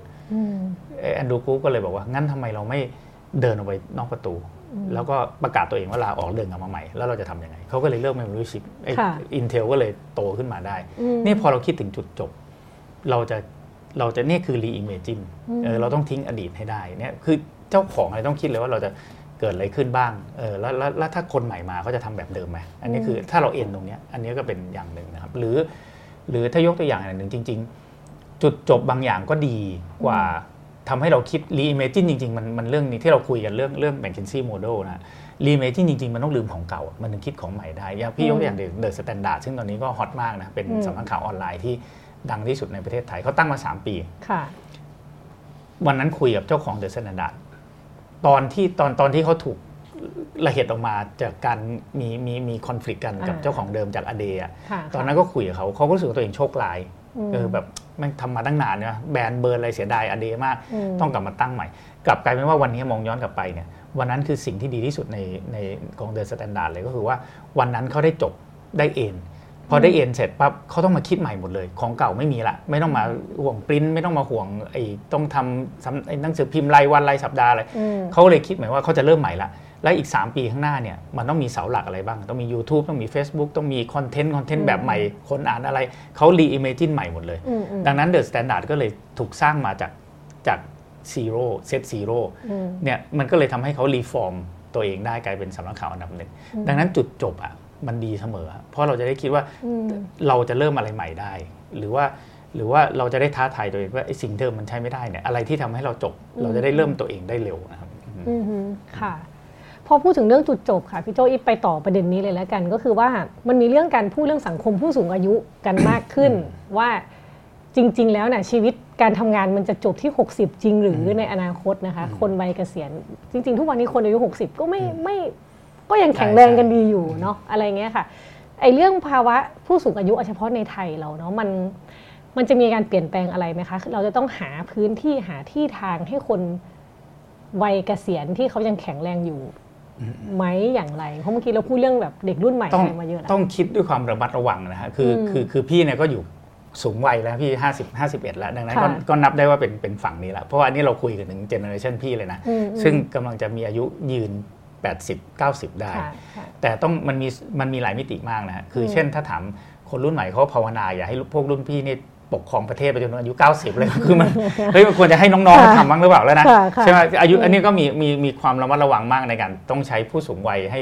ให้ให้ตามสภาพเขาจริง ๆอะไรเงี้ยถึงจุดหนึ่งอะต้องให้คนรุ่นใหม่เขาขึ้นมา มีสิทธิ์มีเสียงวิธีคิดวางแผนใหม่ เจนอืมเจนเราต้องหยุดหยุดในบางส่วนมคือน่าจะน่า แน่นอนต้องมีโรเพราะว่าอ่าอย่างอย่างประชากรสูงวัยเนี่ยหลายๆคนก็ยังสามารถทำงานได้มเออก็ต้องคิดว่าเราเราจะมีโรอย่างไรอันที่หนึ่งโรโรนี่สำคัญมากอะจะมีบทบาทจะมีแต่เมืองไทยก็คงไม่ได้มีแผนอะไรอย่างนี้หรอกมเออเราจะเราจะคือ แต่พี่คิดว่ามันมีความน่าสนใจอันหนึ่งเคยถกกับหลายท่าน คือ เมืองไทยเนี่ยมีมีความล้าหลังทางด้านเทคโนโลยีสูงมาก มันแล้วคือล้าหลังมากอะ่ะก็คือเราไม่มียูนิคอร์นเลยสตาร์ทอัพเราก็ทำมากี่ปี เราก็ยังมีอยู่ไม่กี่บริษัทเอง คือ ecosystem เราแย่มาก ทีนี้ถ้าเราจะไปแข่งกับ จะไปทำแบบ food delivery platform e-commerce เราสู้เขาไม่ได้แล้วไม่ทันละอืมดังนั้นก็มีคนเคยคุยว่าเฮ้ยดังนั้นถ้าเรา turn จุดอ่อนตัวเองให้เป็นจุดแข็งล่ะ เช่นถ้าเราเอาเอาเอาเงินมามาลองอินเวสพยายามทำไอเดียทางด้านเอจจิ้งอืม เพราะว่าเรามีกลุ่มตัวอย่างเยอะมากเลยค่ะใช่ไหมเราเรารู้เราทดลองได้เยอะเรามีตลาดใหญ่เนี่ยอืมเออพูดถึงเราเราดูแลซีเนียร์ซิติเซนได้ตั้งแต่ในประเทศยันต่างประเทศได้เต็มที่เลยเนี่ยเราน่าจะมีธุรกิจอะไรที่เกิดขึ้นอย่างตรงนี้ได้ ซึ่งซึ่งตรงนี้อะพี่ว่าน่าสนใจ เพราะว่าแรงงานที่ใช้ก็น่าจะเป็นคนรุ่นเดียวกันได้ พี่ยกตัวอย่างหนึ่งที่แบงค์เคยทำอ่า เขาเรียก easy buddy สมัยก่อนก็คือว่ามีหน้าที่ชวนเป็นเป็นพนักงานพาร์ทไทม์ชวนคนโหลดแอป แล้วก็สอนอ่าเออเป็นน้องๆ อายุน้อยๆอะก็อืมก็ได้ยอดอะไรคือคือที่ easy easy เอ่อ easy easy โตมาก็เพราะเพราะเหตุผลมีคนสอนอยู่หน้าสาขาค่ะสาขาละคน แต่ก็จะมีปัญหาคือคนอายุเยอะเขาก็แบบฟังน้องๆนี่ไม่ทันอะอ่าเขาจะแบบเออไม่ค่อยอยากโหลดอะไรเงี้ยไม่ค่อยไว้ใจอืมเด็กๆยุคใหม่ มีช่วงหนึ่งพี่ก็ใช้ เรียกว่า senior buddy มีน้องในทีมว่าพี่ต้องทำ senior buddy ดูสิ เพราะว่าอ่าเออมีมีคนที่อายุ 60 แล้วเนี่ยที่เขาแบบไม่อยากอยู่บ้านเลี้ยงหลานเฉยๆเราก็อืมชวนมาทำงานอาทิตย์ละสองสามวันอืมซึ่งหลายๆคนนี่โปรไฟล์ดีมากเป็นเคยเป็นเลขาอยู่บริษัทข้ามชาติภาษาอังกฤษเป๊ะ เคยค่ะเรียนอยู่บริษัท tech ก็มีอะไรเงี้ยเออแล้วเขาก็แบบเออมาสอนปรากฏว่ายอดดีกว่าเด็ก ๆ อีก เพราะว่า คนอายุเท่ากันอายุใกล้เคียงกันเนี่ยอืมชอบให้คนอายุใกล้เคียงกันเล่าอ่าเขาเขาเข้าใจ pain นะมี empathyค่ะเนี่ยค่ะพี่คิดว่าคือถ้าเรามองถึงถ้าเราสร้างสร้างธุรกิจล้อมอืมๆ aging มีมีตั้งแต่งานวิจัยถึงสตาร์ทอัพถึงเอ่อเราอาจจะมีโมโมเดลอะไรบางอย่าง ซึ่งจริง ๆ อยู่ในเอ่อเศรษฐกิจหลักสีด้วยเนี่ยใช่ไหมเป็นสีสีเงินอันหนึ่งอะค่ะถ้าพี่จำได้ค่ะในหนังสืออะนะครับก็เนี่ยพี่ว่าไอเดียเนี่ยน่าน่าน่า explore อืมแต่แต่ทำไงไม่ให้คนอายุเยอะๆ แล้วยังยังต้องกำหนดทิศทางประเทศเนี่ยพี่ว่าอันนั้นจะเหนื่อย เพราะว่าค่ะยุคอย่างน้อยยุคพี่อะเป็นยุคอนาล็อกอืมเราไม่ควรกำหนดเศรษฐกิจดิจิทัลจากความคิดยุคพี่อืมเพราะเราไม่ทันเราไม่เข้าใจมันแล้วอืมเราควรจะต้องเราเราไม่ควรจะดูแลบ้านเมืองจนอายุ 90อะพี่ว่าไม่มีประโยชน์ค่ะเราควรเราควรจะต้องให้น้องอืมๆขึ้นมาได้เออแล้วก็อืมแล้วก็มีปากมีเสียงขึ้นมาได้บ้าง คือคือให้มีบทบาทแต่เป็นบทบาทในอีกรูปแบบหนึ่งใช่คือคือไม่ได้มีอำนาจอ่าไม่ได้มีอำนาจหรือไม่ได้ทำงานในในสเกลเดิมใช่แบบนั้นใช่ใช่ไหมคะใช่เพราะไม่งั้นปัญหาหนึ่งคือถ้ายังเป็นโครงสร้างแบบเดิมเนี่ยอืมเด็กๆก็จะยิ่งขึ้นมายากมาก เพราะถ้าค่ะพี่ๆยังไม่ยอมไปสักทีเนี่ยไปไปอืมใช่ไหมฮะเออนั่นก็จะก็จะเป็นปัญหาอีกแบบหนึ่งแต่แน่นอนคนที่อายุเยอะแล้วยังแข็งแรงมีประโยชน์แน่นอนอืมเออแต่เราจะสร้าง ecosystem ใหม่ตรงนั้นได้อย่างไรอะไรอย่างค่ะเงี้ยอืมค่ะ flow ของการผผลัดรุ่นนะคะพี่โจมันมันทำยังไงมันถึงจะ smooth แล้วก็เออ คนรุ่นเก่าก็ผลัดไปอย่างอย่างได้มีที่ทางของเขามีประโยชน์มีความสุขของเขาขณะเดียวกัน คนรุ่นที่มีประสบการณ์วัย40-50เนี่ยก็จะยังคอยให้คำปรึกษาน้องๆได้ ในขณะเดียวกันที่น้องๆก็มีสิทธิ์มีเสียงในการแสดงความคิดเห็นเนี่ยไอ้ flow แบบเนี้ยมันมันจะเกิดขึ้นได้มันต้องมีปัจจัยอะไรเป็นเป็นสำคัญบ้างคะอันดับแรกสุดแล้วก็ที่ว่าสำคัญที่สุดเลยคือ leader แหละก็คือคนอายุเยอะนี่แหละ ซึ่งมีอำนาจ ใช่ไหมคนอายุเยอะมักจะมีอำนาจอยู่แล้วเพราะโดยอืมโดยสายงานอายุค่ะสมัยก่อนเป็นเรื่อง seniority ซึ่งไอ้คนหัวโต๊ะเนี่ยพี่เรียกคนหัวโต๊ะก็ได้อืมคือคนหัวโต๊ะเนี่ยพวกน้องๆสตาร์ทอัพเขาชอบแซวว่าพวกนี้เขาเรียกฮิปโปก็คือว่า highest paid person opinion ก็คือว่าเงินเดือนเยอะสุดอ่าถูกไหมฮะแล้วก็พูดอะไรทุกคนก็ต้องกลายเป็นเทพอะพูดแล้วก็ถูกทุกทีอะอ่าอ่าใช่ไหมแล้วน้องๆก็เบื่อมันมี fear culture อยู่อืมถ้าจะมีการเปลี่ยนแปลงอะมันต้องเริ่มเปลี่ยนแปลงที่ตัวเอง ก็คือที่ที่เบอร์หนึ่งเบอร์สองก่อน เออทำยังไงถึงจะไม่เริ่มมี culture ที่ที่เป็นเรื่อง culture ที่เป็น safe zone อืมทำไงให้ถึงเกิดเริ่มมี trust ระหว่างกัน แล้วทำไม leader ถึงจะฟัง เพราะ leader เนี่ยเวลานั่งหัวโต๊ะนะ พูดคนเดียวเสมออะอืมเป็นแทบทุกบริษัทเลยพูด พูดตลอดเวลาเขาเจอเรื่องฟังอืมอ่าเริ่มเริ่มให้เนี่ยพอเราสร้าง culture ได้เนี่ย คือต้องถามอย่างนี้ leader มีหน้าที่อะไรอืม leader หน้าที่สำคัญที่สุดของ leader ในความเห็นพี่ในยุคนี้นะอืมคือการสร้างบรรยากาศค่ะเออคือถ้าเราอยากให้บรรยากาศนั้นเป็นยังไง leader ต้องออกแบบนะคือเข้ามาในห้องเลยเนี่ยถ้าเราจะได้บรรยากาศที่แบบดุทำตามกฎอืม leader ก็มีหน้าที่เดียวเฮ้ยห้ามพูดอะไรอย่างเงี้ยฮะแต่ถ้าเราอยากได้บรรยากาศความคิดสร้างสรรค์ค่ะห้องนี้เนี่ยให้คนรุ่นใหม่ขึ้นมาได้ leader ต้องคอยสังเกตเลยว่าอืมมันจะมีใครที่มันแบบชอบดุเด็กเฮ้ยต้องต้องปรามอะต้องมีหน้าที่ถาม ต้องให้เขาแสดงออก คือดังนั้นใน leader มีหน้าที่ที่จะเริ่มสร้างบรรยากาศอืมพอสร้างบรรยากาศ ถ้าเรามี objective ชัดเจนว่าเราอยากสร้างบรรยากาศนี้ไปเรื่อยๆ องค์กรเนี่ยมันจะเริ่มมีการผัดใบได้เองอืมอ่าซึ่งซึ่งพี่ culture ขององค์กรเนี่ยอยู่ที่ leader ทั้งสิ้นเลย คือพี่พี่ตกผลึกมาตั้งแต่สมัยก่อนเชื่อว่าเฮ้ยถ้าเราทำ culture ดี leader เปลี่ยนเท่าไหร่เนี่ยนะ culture ก็จะยังอยู่ แต่ตอนหลังเขาพี่ไม่ค่อยเชื่อละคือหลังเห็นจากบริษัทหลาย ๆ บริษัทที่ผ่านมาเนี่ยโดยเฉพาะเท่าแก่นี่คือ super culture อืมเออเท่าแก่เนี่ยเขาจะมีวิธีคิด แต่ถ้าเป็นมืออาชีพเนี่ย leader เปลี่ยน culture เปลี่ยนอืมดังนั้นถ้าเราอยากให้มี culture ที่ผสมผสานระหว่างคนรุ่นใหม่มีการผลัดใบตามเวลาตามระยะเวลาอันสมควรอะไรเงี้ยอืมอยู่ที่ leader ล้วน ๆ เลยพี่ให้น้ำหนัก leader 8 9 0เปอร์เซ็นต์อืมฮึอืมฮึค่ะแล้วเรื่องสถานที่ทำงานล่ะคะแบบ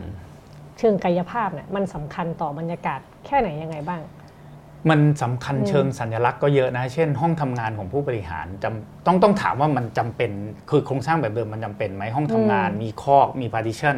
แล้วเราอยากให้ไต่ ladder ของ corporate ladder เช่นตำแหน่งเล็กคอกเล็กตำแหน่งใหญ่กลางกลางคอกกลางตำแหน่งใหญ่คอกคอกใหญ่ตำแหน่งใหญ่มากมีห้องตำแหน่งใหญ่มากๆมีห้องใหญ่ อย่างเงี้ยมันก็จะทำให้เขาวัฒนธรรมองค์กรเป็นแบบหนึ่งการชิงพื้นที่ระหว่างห้องใช่ไหมฮะแล้วก็มีมีมีความเป็น seniority หรือถ้าเป็น Open Space แบบใหม่ที่ที่เราชอบทำกันเนี่ยมันก็จะพา culture อีกแบบหนึ่งมาอืมใช่ไหมเห็นหน้าค่าตากันทุกคนดูเป็นมนุษย์เท่ากัน มีความเคารพซึ่งกันและกัน ซึ่งอืมซึ่งพี่ชอบแบบหลังเพราะว่ามันจะทำคือในในโลกยุคหลังเนี่ย collaboration creativity สำคัญ ดังนั้นเนี่ยการออกแบบออฟฟิศเพื่อให้มี collaboration กับมี creativity คือมันต้องเอา feel ไปอืมก่อนใช่ไหมอะแล้วก็เอาเอาความเท่าเทียมกันมาเอ่องานเอางานเป็นตัวตั้งยกตัวอย่าง แล้วก็เอา safe culture ขึ้นมา ก็คือสามารถทุกคนสามารถพูดเห็นหน้ากัน transparent ได้หัวหน้าไม่ได้ปิดห้องอยู่ในห้องตลอดเวลา มีอะไรคือเรียกเข้าไปเป็นเหมือนก็นี่คือระบบโรงงานที่แบบอืมหัวหน้าต้องอยู่ไกลๆ แล้วก็ซูเปอร์ไวน้องค่ะๆทั้งหมดค่ะอืมดังนั้นเนี่ยถ้าเรา culture เราต้องตั้งต้นว่าในหัวใจหลักๆ ของธุรกิจปัจจุบันคือเรื่อง culture อืมถ้าเราอยากจะมี culture ที่มันเหมาะสมกับสภาพแวดล้อมการแข่งขันเนี่ย culture แบบนั้นคืออะไร collaboration creativity พวกนี้เป็นเรื่องแน่ๆแล้วปัจจุบันเป็นเรื่องแบบเนี้ยอืมมีอะไรปัญหาอะไรแก้เร็ว ใช่ไหมเออเอาลูกค้าเป็นตัวตั้ง ดังนั้นเนี่ยการออกแบบออฟฟิศมันก็ควรจะทำให้เกิดบรรยากาศเหมือนเดิมเลยกลับมาเรื่องเดิมก็คือว่า leader มีหน้าที่สร้างบรรยากาศอืมบรรยากาศในห้องประชุม บรรยากาศในการทำงาน leader เนี่ยวันๆต้องคิดเลย อยากให้บรรยากาศมันเป็นยังไงอืมเออมันเหมือนเราเรา design ecosystem อะเออแล้วเดี๋ยวปุ๋ยต้นไม้อะไรมันงอกขึ้นมาเองค่ะอืมค่ะเมื่อกี้เป็นหน้าที่ของ leader ของที่ทำงานนะแล้วหน้าที่ของคนทำงานตัวเล็กตัวน้อยล่ะคะเราเราควรจะทำอะไรมี ควรจะมีหลักวิธีคิดยังไงไหม เพื่อที่จะทำให้ที่ทำงานมันมันบรรยากาศโอเค หรือการงานของเรามันโอเคอะค่ะคือทุกคนน่ะมีความสำคัญหมดนะพี่อืมว่าคือเราเราสามารถช่วยในการที่สร้างบรรยากาศได้เสมออยู่แล้ว ก็คืออืมคือไม่คือมีอะไรก็คือมันยกมือมีอะไรก็คือทำแต่พี่ว่าหัวใจหลักๆของ ของอย่างแรกของตัวเล็กตัวน้อยก่อนก็คืออทำไงเราถึงจะมีคือเอาเอาแอสซูมว่าเรามีเจตนาดีก่อนนะเจอืมเจตนาร้ายนี่ก็เป็นอีกแบบหนึ่งเจตนาดีที่เราเปลี่ยนแปลงอยากเราอยากจะเปลี่ยนสังคมที่เราทำงานอยู่ให้มันดีขึ้นเนี่ยอืมอย่างแรกเราต้องมีน้ำหนักให้ได้ก่อนเพราะเราเป็นตัวเล็ก น้ำหนักเกิดจากอะไร น้ำหนักเกิดจาก trust อืมก็คือว่าทำอย่างไรให้ผู้ใหญ่ trust เราอืมทีนี้ถามว่าเขาจะ trust เราได้อย่างไร เพราะว่าเราอ่อนประสบการณ์เหลือเกินใช่ไหมแล้วเขาก็มีประสบการณ์เยอะกว่าเราเยอะ แล้วเราต้องหาเครื่องมือที่ที่ที่เขาไม่มีให้ได้ มันจริงๆมันมีหลายทริคนะแต่พี่เล่าทริคหนึ่งในชีวิตพี่ที่ใช้ก็คือว่า คือสิ่งที่ผู้ใหญ่ไม่ค่อยมี แล้วเราสามารถมีได้ก็คือ ความคิดเห็นหรือข้อมูลของลูกค้าอืมเออเพราะผู้ใหญ่ส่วนใหญ่เขาอยู่ห้องแอร์ประชุมทั้งวันแหละเขาไม่ได้ไปออกไปเจอลูกค้า เราสามารถทำงานหนักกว่าเขาเอาไปพบลูกค้าเอาข้อมูลที่เขาอันนี้พูดถึงพนักงานตัวเล็กกับเจ้านายตัวใหญ่ หรือลูกที่เพิ่งกลับมาจากต่างประเทศ แล้ว ป้าป๊าเป็นเท่าแก่อยู่อะแล้วทำไมถึงป้าป๊าจะปล่อยมืออนนี่เหมือนกันเลยนะมต้องหัวใจอยู่ที่ trust ทำไมให้เรา trust ก่อนไอ้เรื่องความซื่อสัตย์เนี่ยแน่นอนมันเป็นพื้นฐานอยู่แล้วอืมแต่เรื่อง performance เนี่ยมันมาจากหัวใจก็คือข้อมูลที่เขาไม่มีคืออะไร พี่พี่ยกตัวอย่างพี่เนี่ยโตมาเรื่องนี้เลยก็คือว่าตอนที่พี่เด็กมากๆเลยตอนประมาณ 26 27 ตอนนั้นทำงาน investor relation ที่ d t แทค่ะก็ไม่มีใครก็เด็กอะ แต่แบบงานนี้เป็นงานที่แน่นอนเด็กก็ต้องเอางานที่ไม่ค่อยมีใครอยากทำเลยอันนี้ก็เป็นคุณสมบัติอันหนึ่งนะถ้าใครอืมอยากโตเร็วนะควรจะไปทำงานที่คนไม่คนไม่อยากทำอืมตอนนั้นพี่ไม่มีช้อยเงินเดือนมันดีก็เลยไปทำ investor relation หน้าที่คือต้องเจอ investor ต้องให้ข้อมูลอืมแล้ว investor เนี่ย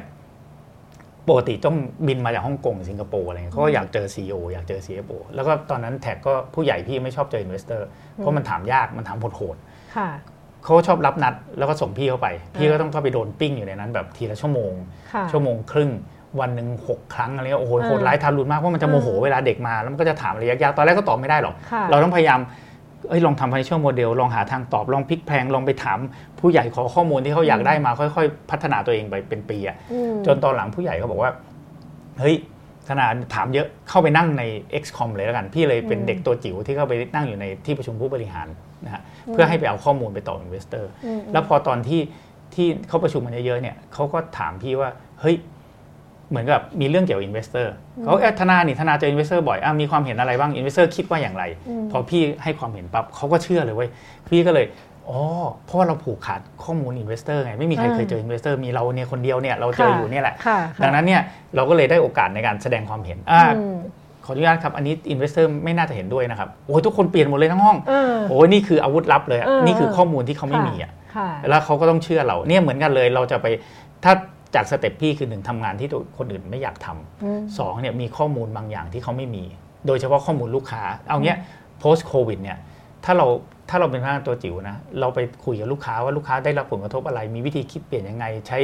อ่ามีพฤติกรรมเปลี่ยนไปเยอะแล้วอืมใช่ไหมแล้วเอามาเล่าน่ะทั้งห้องฟังหมดนะอืมเพราะเราเอาเอาปากลูกค้ามาเล่าผ่านเรา ไม่ใช่เราคิดว่าเราคิดว่าแพ้แน่นอนอืมเพราะว่าเขาคิดเขาเขาฉลาดเขามีประสบการณ์เยอะกว่าเราค่ะดังนั้นถ้าเรามีสิ่งเนี้ยเราต้องหาให้เจอนะแต่ละคนไม่เหมือนกันพี่โชคดี พี่เจอพี่เจอข้อมูล investor อืมเรารู้อยู่คนเดียว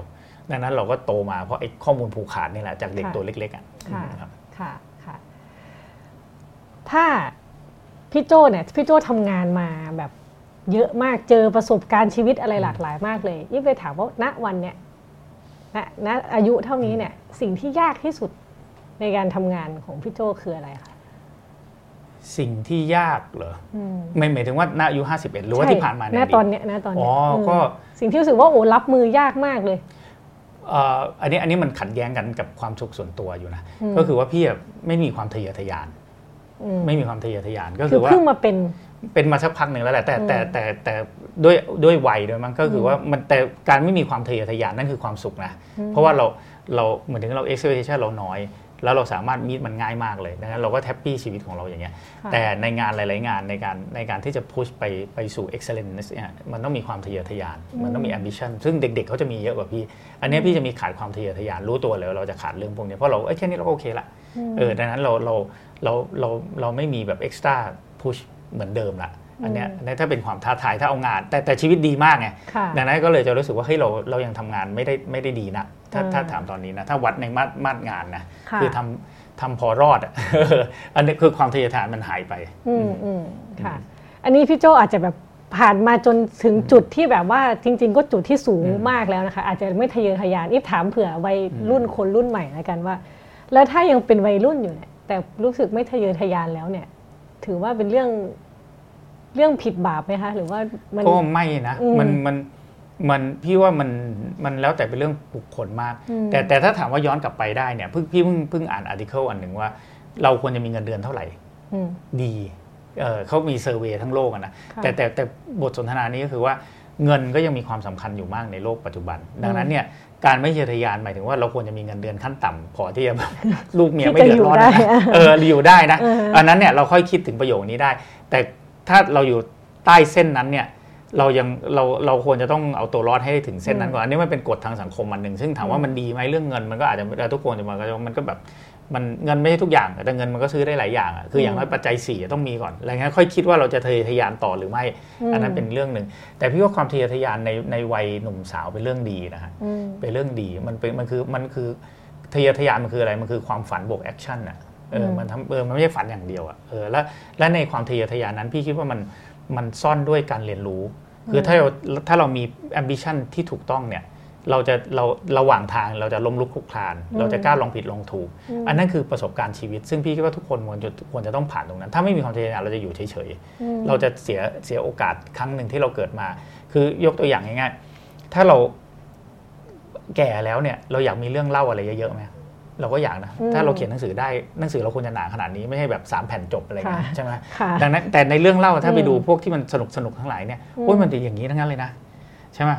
เออหลาย ๆ อย่างถูกได้ด้วยความทะเยอทะยานแหละนะฮะหลาย ๆ อย่างก็คือลองผิดลองถูกทำอะไรบ้า ๆ ผิด ๆ ไปอยากลองอันนี้แล้วก็พลาดอืมไปไม่ถึงดวงดาวโอ้ยแย่จังแต่ระหว่างทางมันมีประสบการณ์การเรียนรู้อืมเราเราอยากเป็นหนังสือเล่มนี้ หรือเราอยากเป็นหนังสือสองแผ่นจบอืมอืมก็คือถ้าถ้าเป็นสองแผ่นจบเนี่ยมันมันก็เสียดายนะมันชีวิตเรามันต้องมีแบบหวานอมหวานเปรี้ยวเค็มมันเผ็ดอะไรคือมันควรจะมีหลาย ๆ รสชาติอืมอืมอันนั้นถ้าพูดกับน้อง ๆ รุ่นใหม่ ค่ะค่ะเดี๋ยวเราเข้าสู่คำถามช่วงท้ายๆเนาะก่อนที่จะเข้าช่วงคำถามก็ถ้าเกิดว่าท่านผู้ชมท่านผู้ฟังที่ดูอยู่ฟังอยู่นะคะ ก็สามารถพิมพ์เข้ามาถามได้เลย คุยเรื่องที่ทำงาน คุยเรื่อง passion คุยเรื่องอะไรได้แบบครับหลากหลายมากค่ะอีฟถามพี่โจอย่างนี้ว่า จากที่เราคุยกันมาทั้งหมดเนี่ย ถ้าเกิดให้เราย่อยเป็นเรียกว่าสรุปเป็นข้อว่า ไอ้โลกการทำงานยุคใหม่ ถ้าคนที่ทำงานยุคใหม่ เช่นอะคนอายุประมาณอีฟที่ประมาณแบบกำลังจะ 30 หรือ 30 ต้นๆ หรือเด็กที่ first jobber อะไรเงี้ยค่ะ ควรจะมีวิธีคิดต่อการทำงานอย่างไรในฐานะคนทำงานนะคะ ขณะเดียวกันที่องค์กรที่รับคนใหม่เข้ามาทำงาน ก็ควรจะมีวิธีคิดอย่างไรด้วยสองฝั่งอืมๆเล่าเป็นตัวอักษรเนี่ยพอดีเห็นเห็นตรงนั้นมีตัวอักษรพอดีอ่าก็อย่างแรกเนี่ยวิธีคิดดั้งเดิมของโลกสมัยก่อนเนี่ยอืมมันคิดเป็นตัว I ตัว I คืออะไรก็คือว่าเราจะต้องมีทักษะอย่างใดอย่างหนึ่งที่ที่ลึกมากๆ แล้วเราจะเติบโตในสายงานนั้นค่ะนะซึ่งเช่น ถ้าเป็นหมอก็เรียนไป 5 ปี 6 ปีก่อน แล้วเป็นหมอหัวใจเราไปเรียนเป็นหมอผ่าหัวใจ ก็เรียนเป็นหมอผ่าอะไรซับซ้อนสุดๆ ไปเรื่อยๆฮะอืมอืมหรือวิศวกรก็เหมือนกันมันจะเรียนจนลึก I เดี๋ยวนี้มันถูกแทนด้วย AI ง่ายมาก ก็คือหลายๆอย่าง AI มันเข้ามาแทน I ค่ะเออฮะอันเนี้ยมีความเสี่ยงสูง ดังนั้นก็เลยมีความคิดบอกว่าเฮ้ย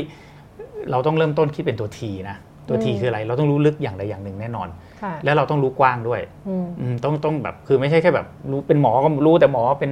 อืมแบบเอนจิเนียร์ก็รู้แต่เอนจิเนียร์เออมันค่ะต้องรู้กว้างด้วย เพราะว่ามัน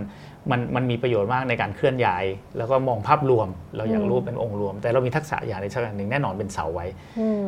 อีกอันหนึงคือตัว Y พี่เป็นมนุษย์ตัว Y คือคือ Y คือเอาสองสายมาผสมกันจะเกิดอืม creativity พี่เนี่ยเป็น finance จริงๆ พี่มีอาชีพเป็น finance มาครึ่งชีวิต แล้วพี่เป็น marketing ไอ้สนุกมากเลยเวลาเอาสองอัน อันหนึงพี่เรียกว่าเป็นศาสตร์แบบเป๊ะๆก็คือว่า finance engineer พวกนี้เรียกเป๊ะๆก็คือ1นึ่งบวกหนึ่งเป็น2อะอีกอย่างหนึ่งเรียกว่ากะกะก็คือเป็นแบบ creative คือดูความสวยงาม ดูดูอารมณ์ใช่ไหมดูดูแบบเอ่อ feeling เนี่ยเป็นกะกะพอเอามาคละกันเนี่ยเรียกว่าคละคละคละกันเนี่ยมันจะได้ creativity สตีฟจ็อบก็โลกอย่างเงี้ยนะอันเนี้ยก็คืออะไร art liberal art บวกบวก IT อะค่ะใช่ไหมมันมีความสวยงามอยู่ในนี้ แล้วก็มันอืมมีความคือโลก มันเหมือนมันต้องสมองซีกซ้ายซีกขวามาเป็นตัว Y นะฮะคือแล้วอีกตัวหนึ่งเนี่ยที่พี่คิดว่าในโลกเนี้ยก็นิดมากเดี๋ยวนี้ก็คือตัว X ตัว X ก็คือว่าเป็นคนที่สามารถ collaborate เออคือคือคือเอาไอ้หลาย ๆ อันมา เดี๋ยวนี้มันไม่สามารถมีอันเดียวแล้วมันคิดอะไรออกอะอืมมันต้องเอาตั้งแต่ marketing เอนจิเนียร์ไอทีไม่รู้อะเอ่อ mathematician เอ่อ HR อะไรเงี้ยมารวมกันแล้วมันค่ะถึงจะทำ project หนึ่งได้ใช่ไหมคืออืมดังนั้นเนี่ยอืมไอตัว X นี่คือเป็นตัวที่สามารถบริหารจัดการคนได้อืมเป็นเป็นมี skill ในการเป็น collaborate ไม่ใช่เอ่อก็เป็น leader ไกลๆอืมดังนั้นเนี่ยพี่ว่าไม่ว่าจะเป็นลูกจ้างหรือว่า หรือว่าบริษัทเนี่ยบริษัทเนี่ยเขาอยากแทนในตัว I ด้วย AI อยู่แล้วด้วยค่ะ machine ดังนั้นที่เหลือเนี่ยเราจะเป็น T เป็น Y หรือเป็น X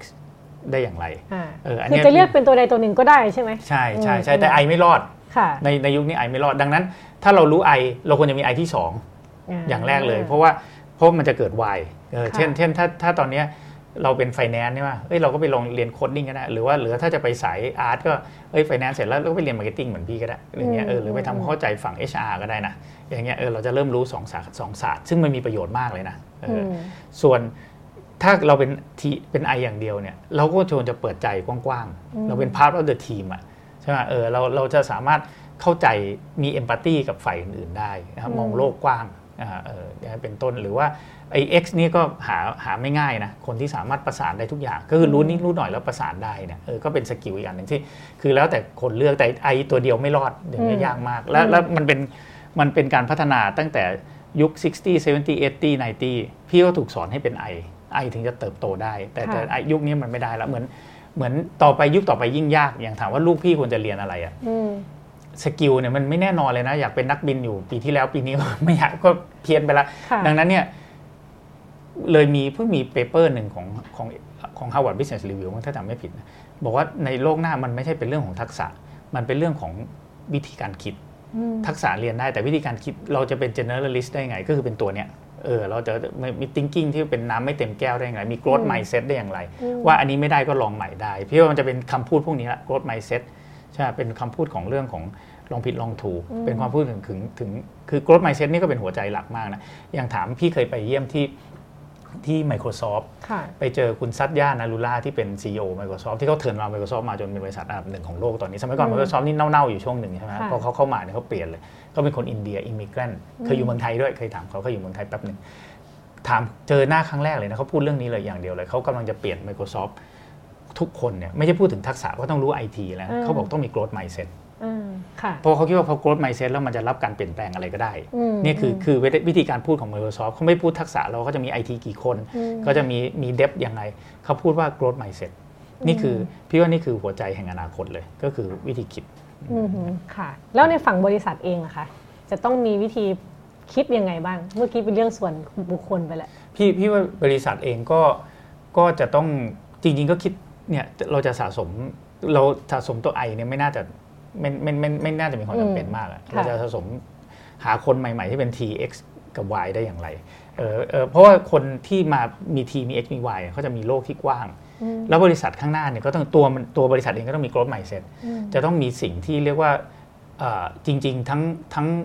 บริษัทมาคือคณะบุคคลอยู่แล้วคือบุคคล คุณบุญครีปังสิริที่เป็นซูเปอร์ซีอสมัยก่อนที่แกเป็นคนทำชินขอบทำอะไรเยอะแยะเป็นผู้เริ่มต้นในเอเชียด้วยสมัยก่อน ผม พี่เพิ่งสัมภาษณ์คุณบุญครีว่าเดี๋ยวนี้คนเก่งเนี่ยดูอย่างไร คุณบุญครีบอกง่ายมากเลยคือ ability to learn ก็คือว่าความสามารถในการเรียนรู้ เพราะว่าเราไม่รู้ว่าโลกข้างหน้ามันคืออะไร คนเก่งที่น้ำเต็มแก้วไม่รอด ดังนั้นเนี่ยมันเป็นเรื่องกลับมา growth mindset อีกละคุณคุณเยอะพูดเหมือนกัน ดังนั้นคือ คณะบุคคลที่บริหาร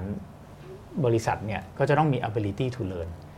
ต้องต้องรู้ว่าตัวเองไม่รู้อะไรบ้าง ความรู้ที่ดีที่สุดคือรู้ว่าตัวเองไม่รู้ ความรู้ที่เลวร้ายที่สุดคือไม่รู้ว่าตัวเองไม่รู้ อันนี้น่ากลัวมาก คือไม่รู้ว่าตัวเองไม่รู้นี่แบบนี่นี่วอดวายมาเยอะแล้วนะในระดับทั้งบริษัทและระดับประเทศ เราต้องรู้ว่าตัวเองไม่รู้ ต้องหัดหัดพูดเยอะๆว่าผมไม่รู้ละยากกว่าเรื่องทักษะมากนะเออคนที่มีประสบการณ์เยอะๆแล้วแล้วเราคิดมาเราถูกมาตลอดเนี่ย เราจะเริ่มบอกตัวเองว่าเราไม่รู้ อันนี้อันนี้ยากที่สุดเลยบริษัทต้องเริ่มต้นจากตรงนั้น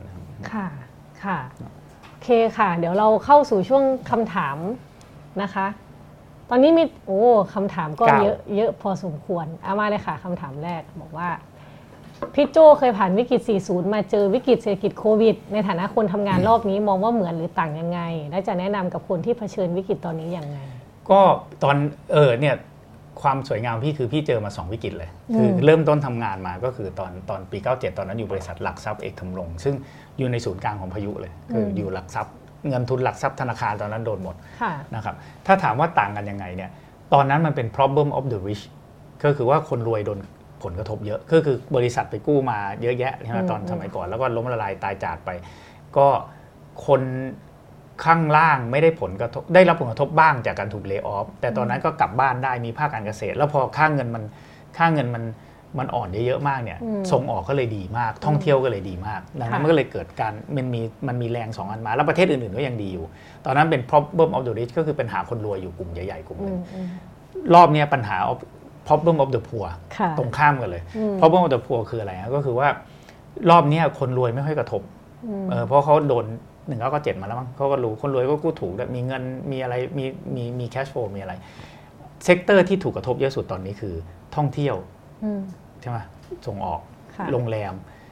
คนทั้งนั้นเลย คนที่เงินเดือนไม่เยอะด้วยนะ คนอืมไม่รู้กี่ล้านคนเนี่ยค่ะใช่ไหมอย่าลืมว่าภาเราเรามีปัญหาก่อนโควิดเยอะนะ เรามีเรื่องภัยแล้งใช่ไหมฮะอืมแล้วเรามีปัญหาอีกอันหนึ่งคืออะไร machine มา นี่เราเราเนี่ยเราพูดกันโดยที่เราอันนี้แบบ เป็นมะเร็ง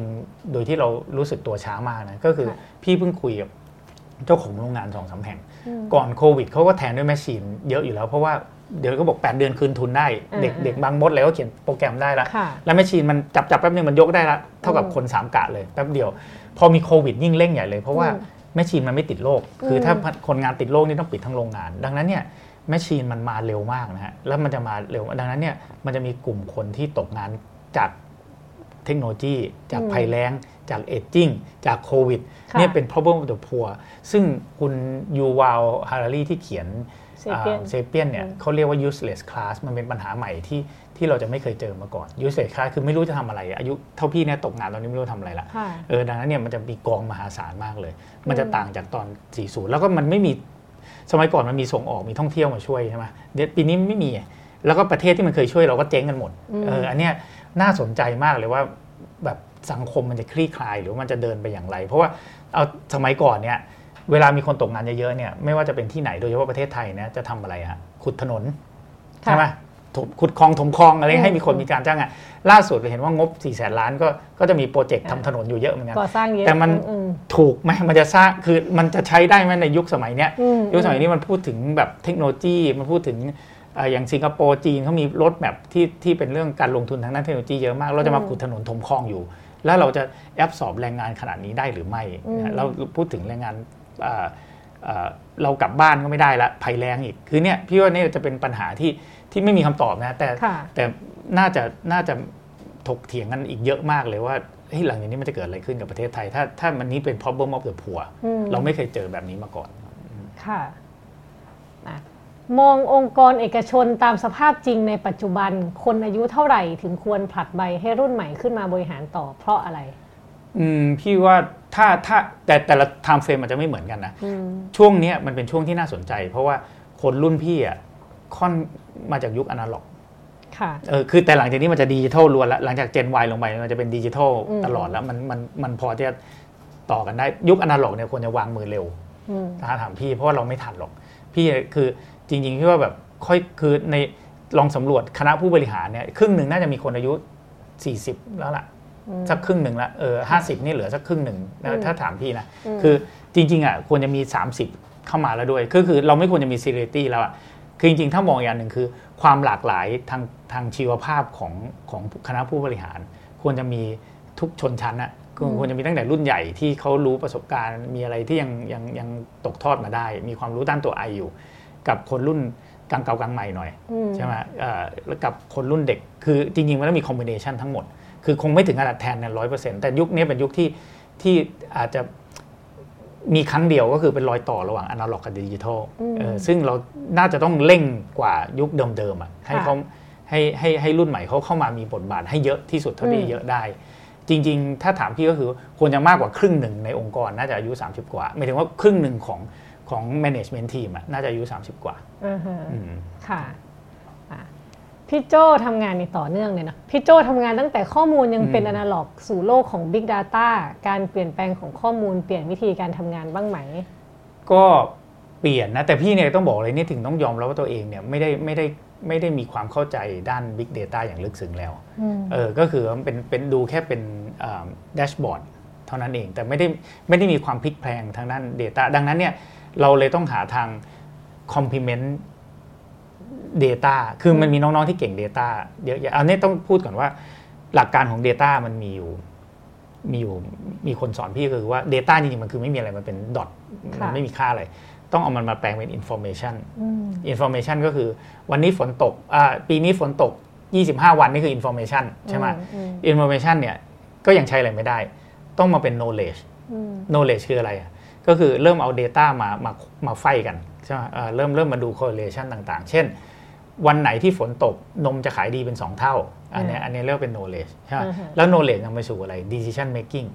ดังนั้นเนี่ยเราจะอยู่ในสเต็ปไหนของ4อันนี้ คือตอนเนี้ยหวังว่าเราเราพี่ยังทำหน้าที่เป็น decision making อยู่ใช่ไหมก็คือน้องๆที่เก่งคือพี่ไม่สามารถเป็นคนเปลี่ยน data เป็น information อ่าเลยใช่ไหมแล้วไม่มีความสามารถค่ะ big data มันทำมาได้ แต่ decision making เนี่ยมันไม่พี่ยังพอมีประโยชน์อยู่ก็คือว่าในการทำ decision making เนี่ยมันต้องใช้ 2 อย่างหนึ่งคือ data อืมสองคือ empathy ค่ะก็คือคือคือมันจะมีเรื่องเนี่ยเป๊ะๆกับกะกะเสมอ มีเรื่องหัวซีกซ้ายซีกขวาเสมออมอืมดังนั้นเนี่ยโชคดีที่พี่ทำตัวเป็นเป็นฝั่งฝั่งซีกซ้ายอยู่ ก็คือเป็นฝั่งฝั่งที่เป็นเอมพัตตีอยู่ ดังนั้นเนี่ย ในการที่ดู Data ถ้ามองผ่าน Empathy Lens เนี่ยมันจะมันจะเห็นอะไรมากกว่า Data เฉยๆ ดังนั้นเราก็จะทำตัวเป็น decision making อยู่ แต่ก็ obsolete มากขึ้นเรื่อยๆนะต้องบอกเออต้องบอกเออต้องบอกว่าเราเราจะเริ่ม obsolete มากขึ้นเรื่อยๆ รู้สึกตัวได้เลยเอออืมดังนั้นเนี่ยเราก็ต้องยิ่งทำเรื่อง empathy เข้มข้นค่ะต้องเริ่มเริ่มต้องพยายามเข้าใจอะไรอย่างลึกซึ้งในฝั่งที่เป็น แล้วเราต้องเคารพ Data มาก มีอืมมีเรื่องหนึ่งชอบเล่าคือคือ มี7 e เ e ่ e อญี่ปุ่น อันนี้ small data ไม่ต้องถึง big data เลยนะค่ะ7 e เ e ่ e ที่ญี่ปุ่นเนี่ย CEO เขาเนี่ยเป็นมนุษย์ที่บ้า Data มากอืมเอ่อมีทีหนึ่งเขาก็นั่งคุยกันใน management เนี่ยเขาก็บอกว่า เฮ้ย ยอดขายสินค้าอันดับหนึ่งที่ญี่ปุ่น ในในเซเว่นญี่ปุ่นคือคือ pantyhose ถุงน่องผู้หญิงอืมอ่าขายดีมากเขาบอกเฮ้ยเราจะ cross sell ถุงน่องเอาอะไรไปวางข้างๆดี ทุกคนก็ค่ะ common sense ผู้หญิงก็ต้องเอาลิปสติกเอาอะไรอ่าฮะ ซีโอบอกเฮ้ยไปดูข้อมูลก่อนไหมทุกคนว่าเฮ้ยจะไปดูทำไมก็รู้อยู่แล้วผู้หญิงซื้ออมเขาบอกเฮ้ยเนี่ยเขาเป็นคนบ้า Data ไปดูหน่อยแล้วกันคือ Data เนี่ยดูมันไม่มีคอสอะไรก็ไปดูนิดหน่อยอืมปรากฏว่าอ่าถูกทุกคนถูกหมดเลยว่าผู้หญิงซื้อเยอะสุดจนช่วง6โมงเย็นถึง2ทุ่มอืมผู้ชายวัยกลางคนซื้อถุงน่องเยอะสุดอ่าเฮ้ยเพราะอะไรอะ นี่ Data มันขัดกับ common sense แล้วนะค่ะก็ต้องไปดูต่อเพราะอะไรอ๋อผู้ผู้ชายญี่ปุ่นปกติไม่ได้ไม่ได้แบบ pervert อะไรเงี้ยนะ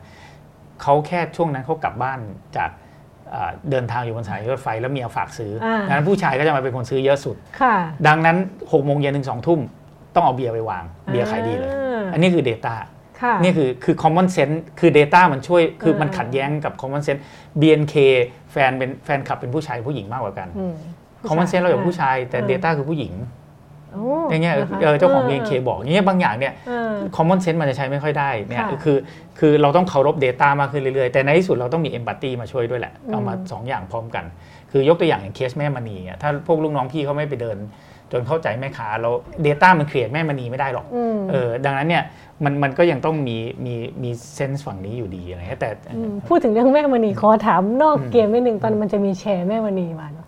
แล้วตอนนั้นมันมีการแก้ใครสิทธิ์ครั้งนี้ยังไงคะไม่ไม่แก้อะไรเลยไม่ตแก้อนอะไรนั้นเนี่ยเลยคือก็พออ่านดูรู้อืมและเข้าใจคือคืออย่างแรกคือไปดู Data แหละอืมว่าคนที่ถูกหลอกแชร์แม่มณีอะอืมเขาถูกหลอกว่าเป็นแม่มณีหรือไม่ ไม่ใช่คือคือเขาถูกหลอกเพราะว่าผลตอบแทนเขารู้เขาแยกแยะออกว่านั้นมันของแบงก์แล้วก็อ่าดังนั้นก็เราก็สบายใจไปแล้วมันไม่ได้ค่ะมีใครถูกหลอกเพราะเราอืมเอ่อเราก็เลย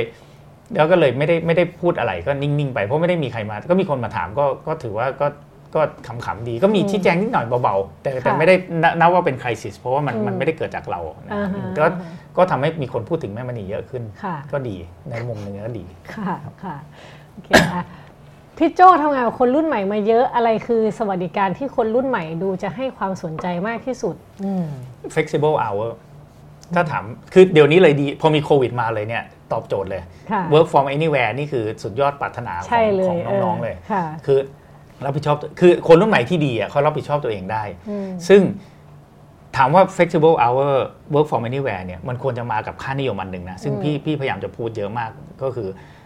ทำงานสำเร็จไม่ใช่เสร็จอืมอืมไม่เหมือนกันนะทำงานเสร็จเนี่ยเราถูกเวลาบริษัทใหญ่ๆฟังก์ชันเนี่ยมันคือการทำงานเสร็จอืมกดอ่าอันนี้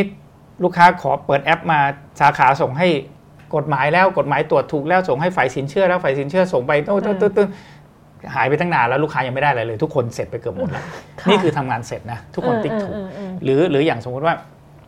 อ่าเลขาอืมสมมติพี่อยากให้เลขานัดอีฟเนี่ยทำงานเสร็จของเลขาคือส่งเมลนัดตึ๊บจอืบมทำงานสำเร็จคืออะไร make sure ว่างานสำเร็จของการนัดคือเราต้องเจอกันค่ะเขาต้อง make sure ว่าอีฟตอบเมลอ่านแล้วนะอืมอ่านแล้วตอบนะ แล้วติดวันไหนเดี๋ยวเขาช่วยประสานจนเราได้เจอกัน นี่คือมสำเร็จอืม flexible hour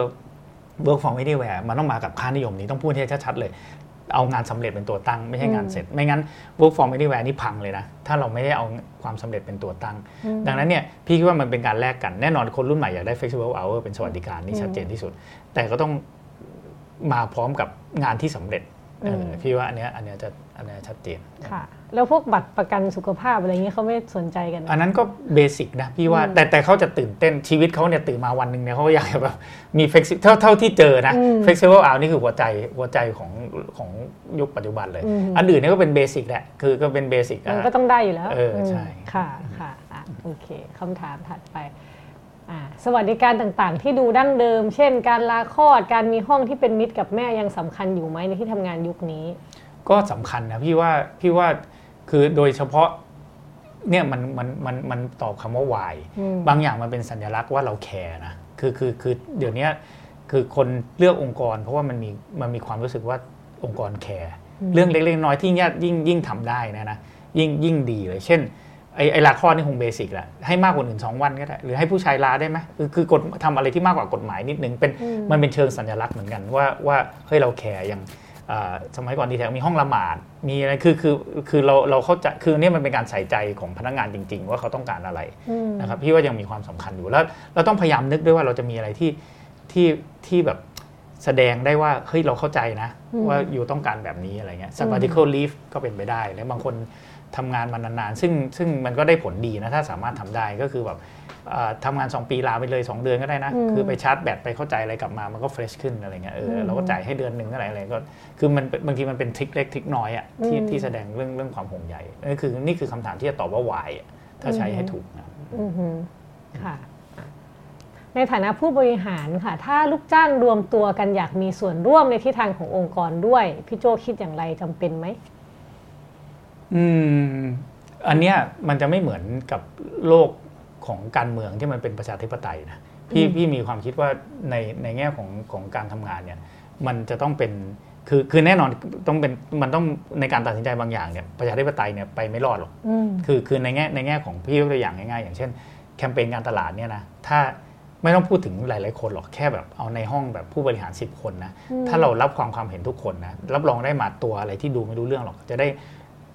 หน้าเป็นม้าลาย หูเป็นลา ตัวเป็นราชสีห์ขาเป็นช้างอะ่ะค่ะแล้วลูกค้าดูไม่รู้เรื่องอืมอืมดังนั้นเนี่ยถ้าเราตั้งคำถามก่อนว่า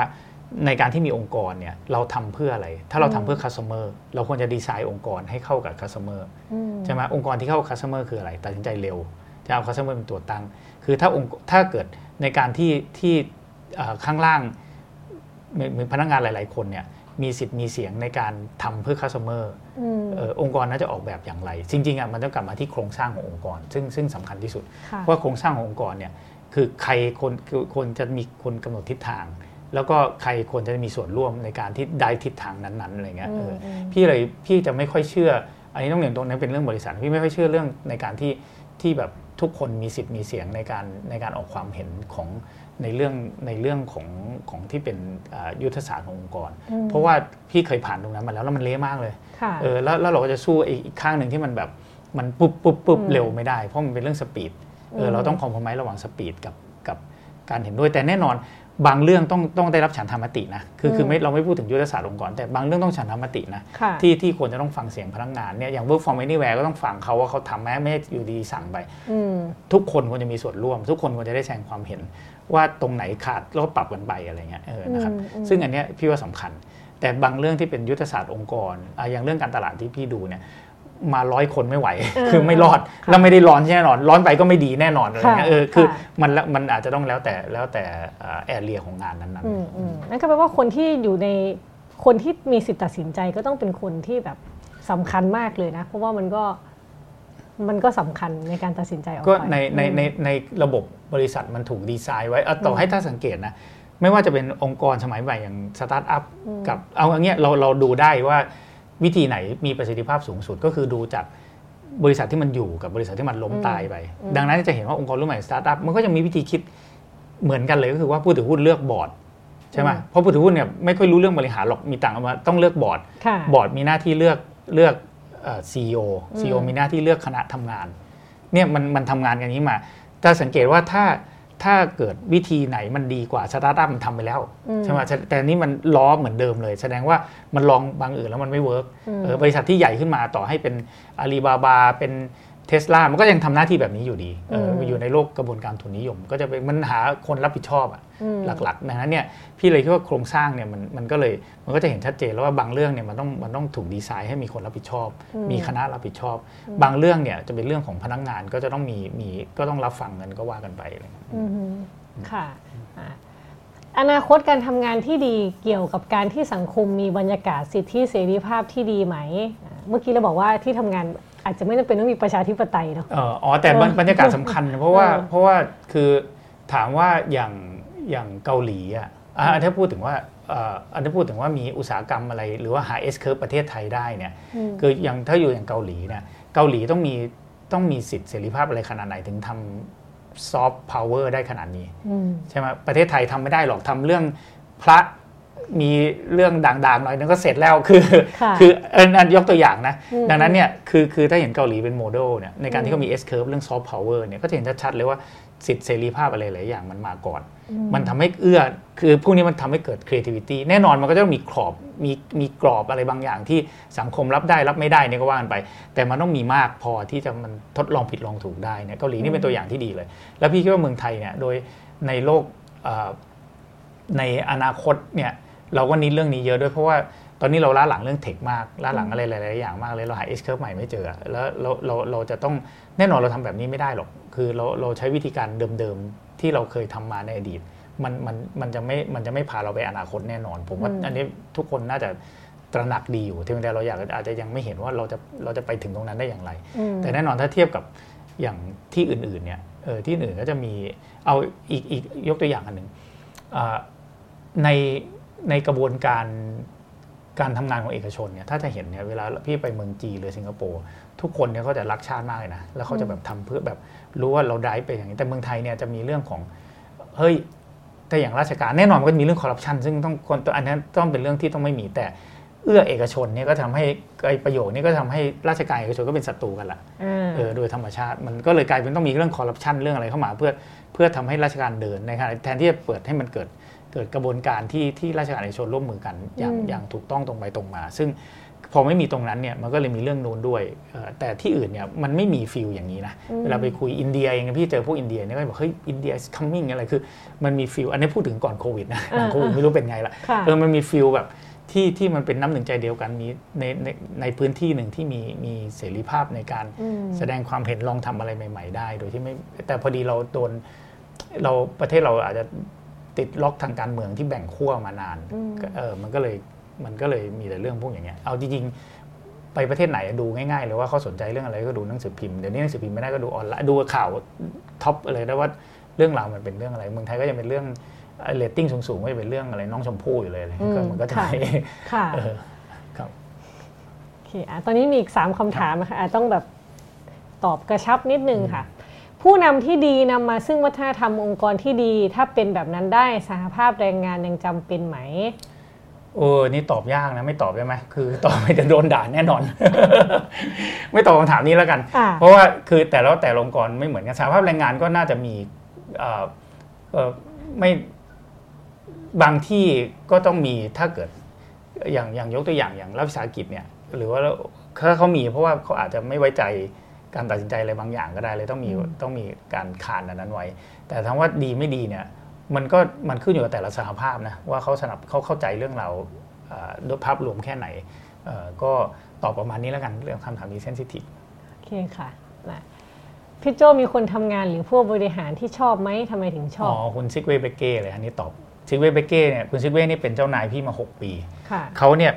เป็นสมัยก่อนเป็น CEO ดีแทคถ้าใครยังทันเขาเคยออกเป็นฝรั่งที่มา ลุกขึ้นมาเปลี่ยนแปลงดีแทคอืมเยอะมากใช่ไหมแล้วตอนนี้แล้วเขาก็ไปอยู่อินเดีย ตอนนี้เป็น group CEO ของ Telenor เป็นผู้นำระดับโลกแล้วเพราะ Telenor นี่เป็นเป็นโทรคมอันดับ5อันดับ 6 ของโลกอืมซิกเว่นี่เป็นเป็นคือเนื่องจากเราได้เจอเขาจริง ๆ ด้วยเราไม่ได้แบบเห็นแต่ตามข่าวเนี่ยเราได้ค่ะทำงานกับเขาเนี่ยเขาเป็นแบบสุดยอดแห่ง leader เลยคือ คือ leader ในมุมที่เขาเปลี่ยนแปลงกล้าเปลี่ยนแปลง ยอมเปลี่ยนแปลงตัวเองทำงานหนักอืม leader eat last คือเขาเลยคือเขากินคนสุดท้ายเขาแบบเอ่อ ทุกคนเสมอภาคไหว้ตั้งแต่ยามยันแม่บ้านเลย ไม่มียศไม่มีชนชั้นทั้งหลาย แล้วก็ยอมทำตัวอะไรตลกๆเพื่อเพื่อได้ใจลูกค้าใช่ไหมอันนั้นอันนั้นฝั่งลูกค้าแล้วก็มีวิธีการคิดที่ฟังเทคนิคเขาดีมากก็คือเขาเล่าเรื่องเก่งเขาเป็นสตอรี่เทเลอร์แล้วเขาฟังฟังเสร็จแล้วเขาตัดสินใจ นี่คือแบบผู้นำที่แบบเฉียบขาดมาก ส่วนตัวเนี่ยเวลาเราเป็นลูกน้องเขาเนี่ยเขาดูแลเราเหมือนเขาบอกเขาเป็นโค้ชซึ่งเขาเป็นจริงๆนะคือเขามีความ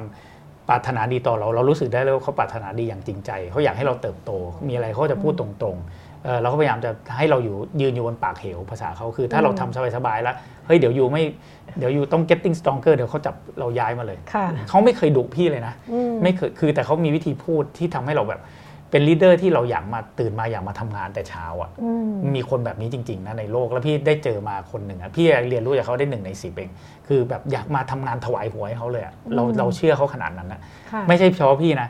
ทั้ง d t แทเนี่ยแบบนี่เขาคือแบบแบบ ไม่เดี๋ยวเรียกว่ากอสเลยเป็นเหมือน เป็นเหมือนโค้ชเราจริงๆอะเนี่ยต่อให้เขากลับมากี่ครั้งเขาหายไปสิบปี กลับมาคน d t แทยังเ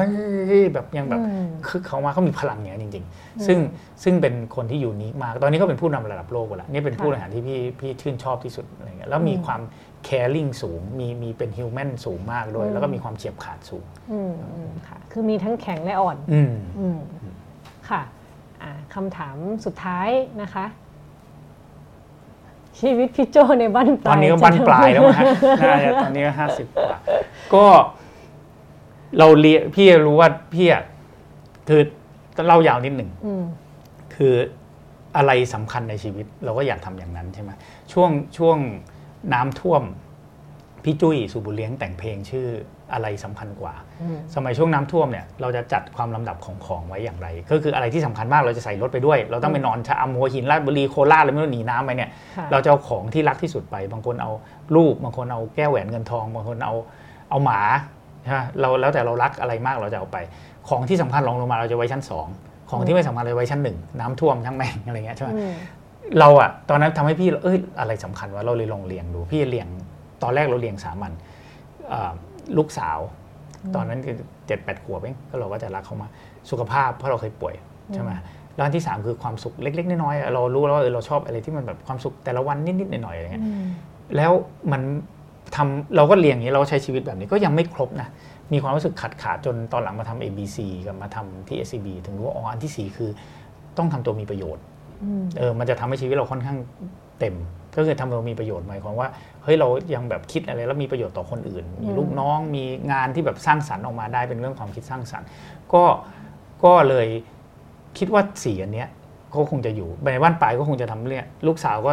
เอ่อเดี๋ยวจะไปเรียนต่อก็จะพยายามดูแลเขาสอนเขาให้เต็มที่นะออกกำลังแน่นอน แล้วพยายามหาความสุขเล็กๆน้อยๆทุกวัน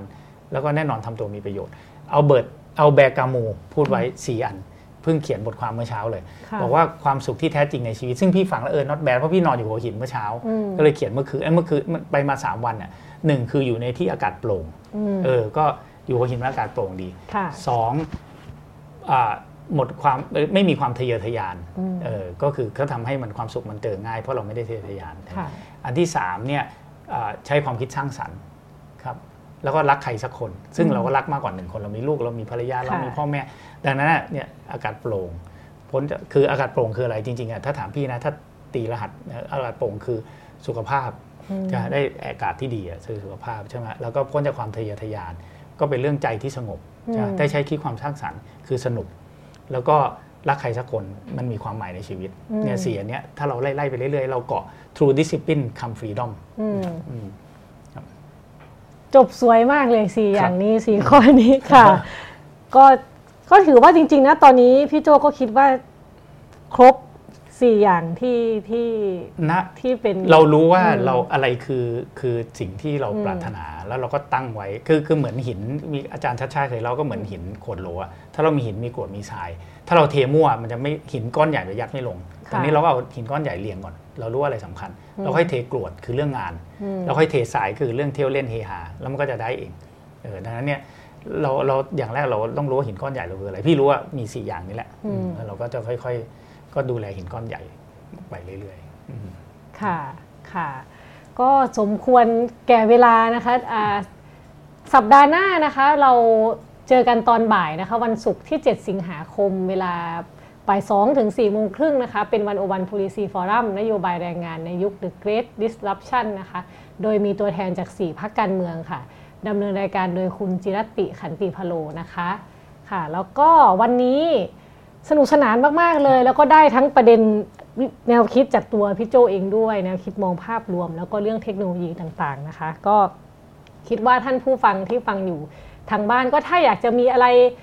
อยากอ่านเพิ่มเติม หรืออะไรอย่างนี้ก็อาจจะ ถ้าดูมาดูไม่ทันตอนแรกก็มาย้อนดูได้ หรือว่าจริง ๆ ตอนนี้ทางวันโอวันนะคะ ก็ทำวันโอวันสปอตไลท์ที่เกี่ยวกับเรื่องทำงานอยู่คือ I Love My Job นะคะ สามารถกดเข้าไปดูในใช่ในเพจได้เลยนะคะครับค่ะโปรโมทเพจตัวเองได้ไหมได้เพได้จได้เพจได้ชื่อเขียนไว้ให้เธอนะครับค่ะเขียนตอนนี้เขียนเองเขียนมาทุกวันอยู่แต่กำลังจะหมดแรงเขียนละช่วยเผื่อเดี๋ยวหมดแรงเขียนไปก็เราเข้ามาอ่านได้เขียนบทความคิดนู่นคิดนี่ทิ้งไว้เอ่อค่ะครับค่ะครับผม โอเคค่ะ ครับผมก็ยังไงวันนี้ก็ขอบคุณพี่โจมากๆนะคะ ครับที่แบบมาครับพูดคุยกันสนุกสนานมากเลย ครับ วันนี้วันโอวันวันออนวันลาไปก่อนนะคะ พบกันสัปดาห์ถัดไปเนาะหลังจาก Policy Forum โอเค สวัสดีค่ะ สวัสดีครับ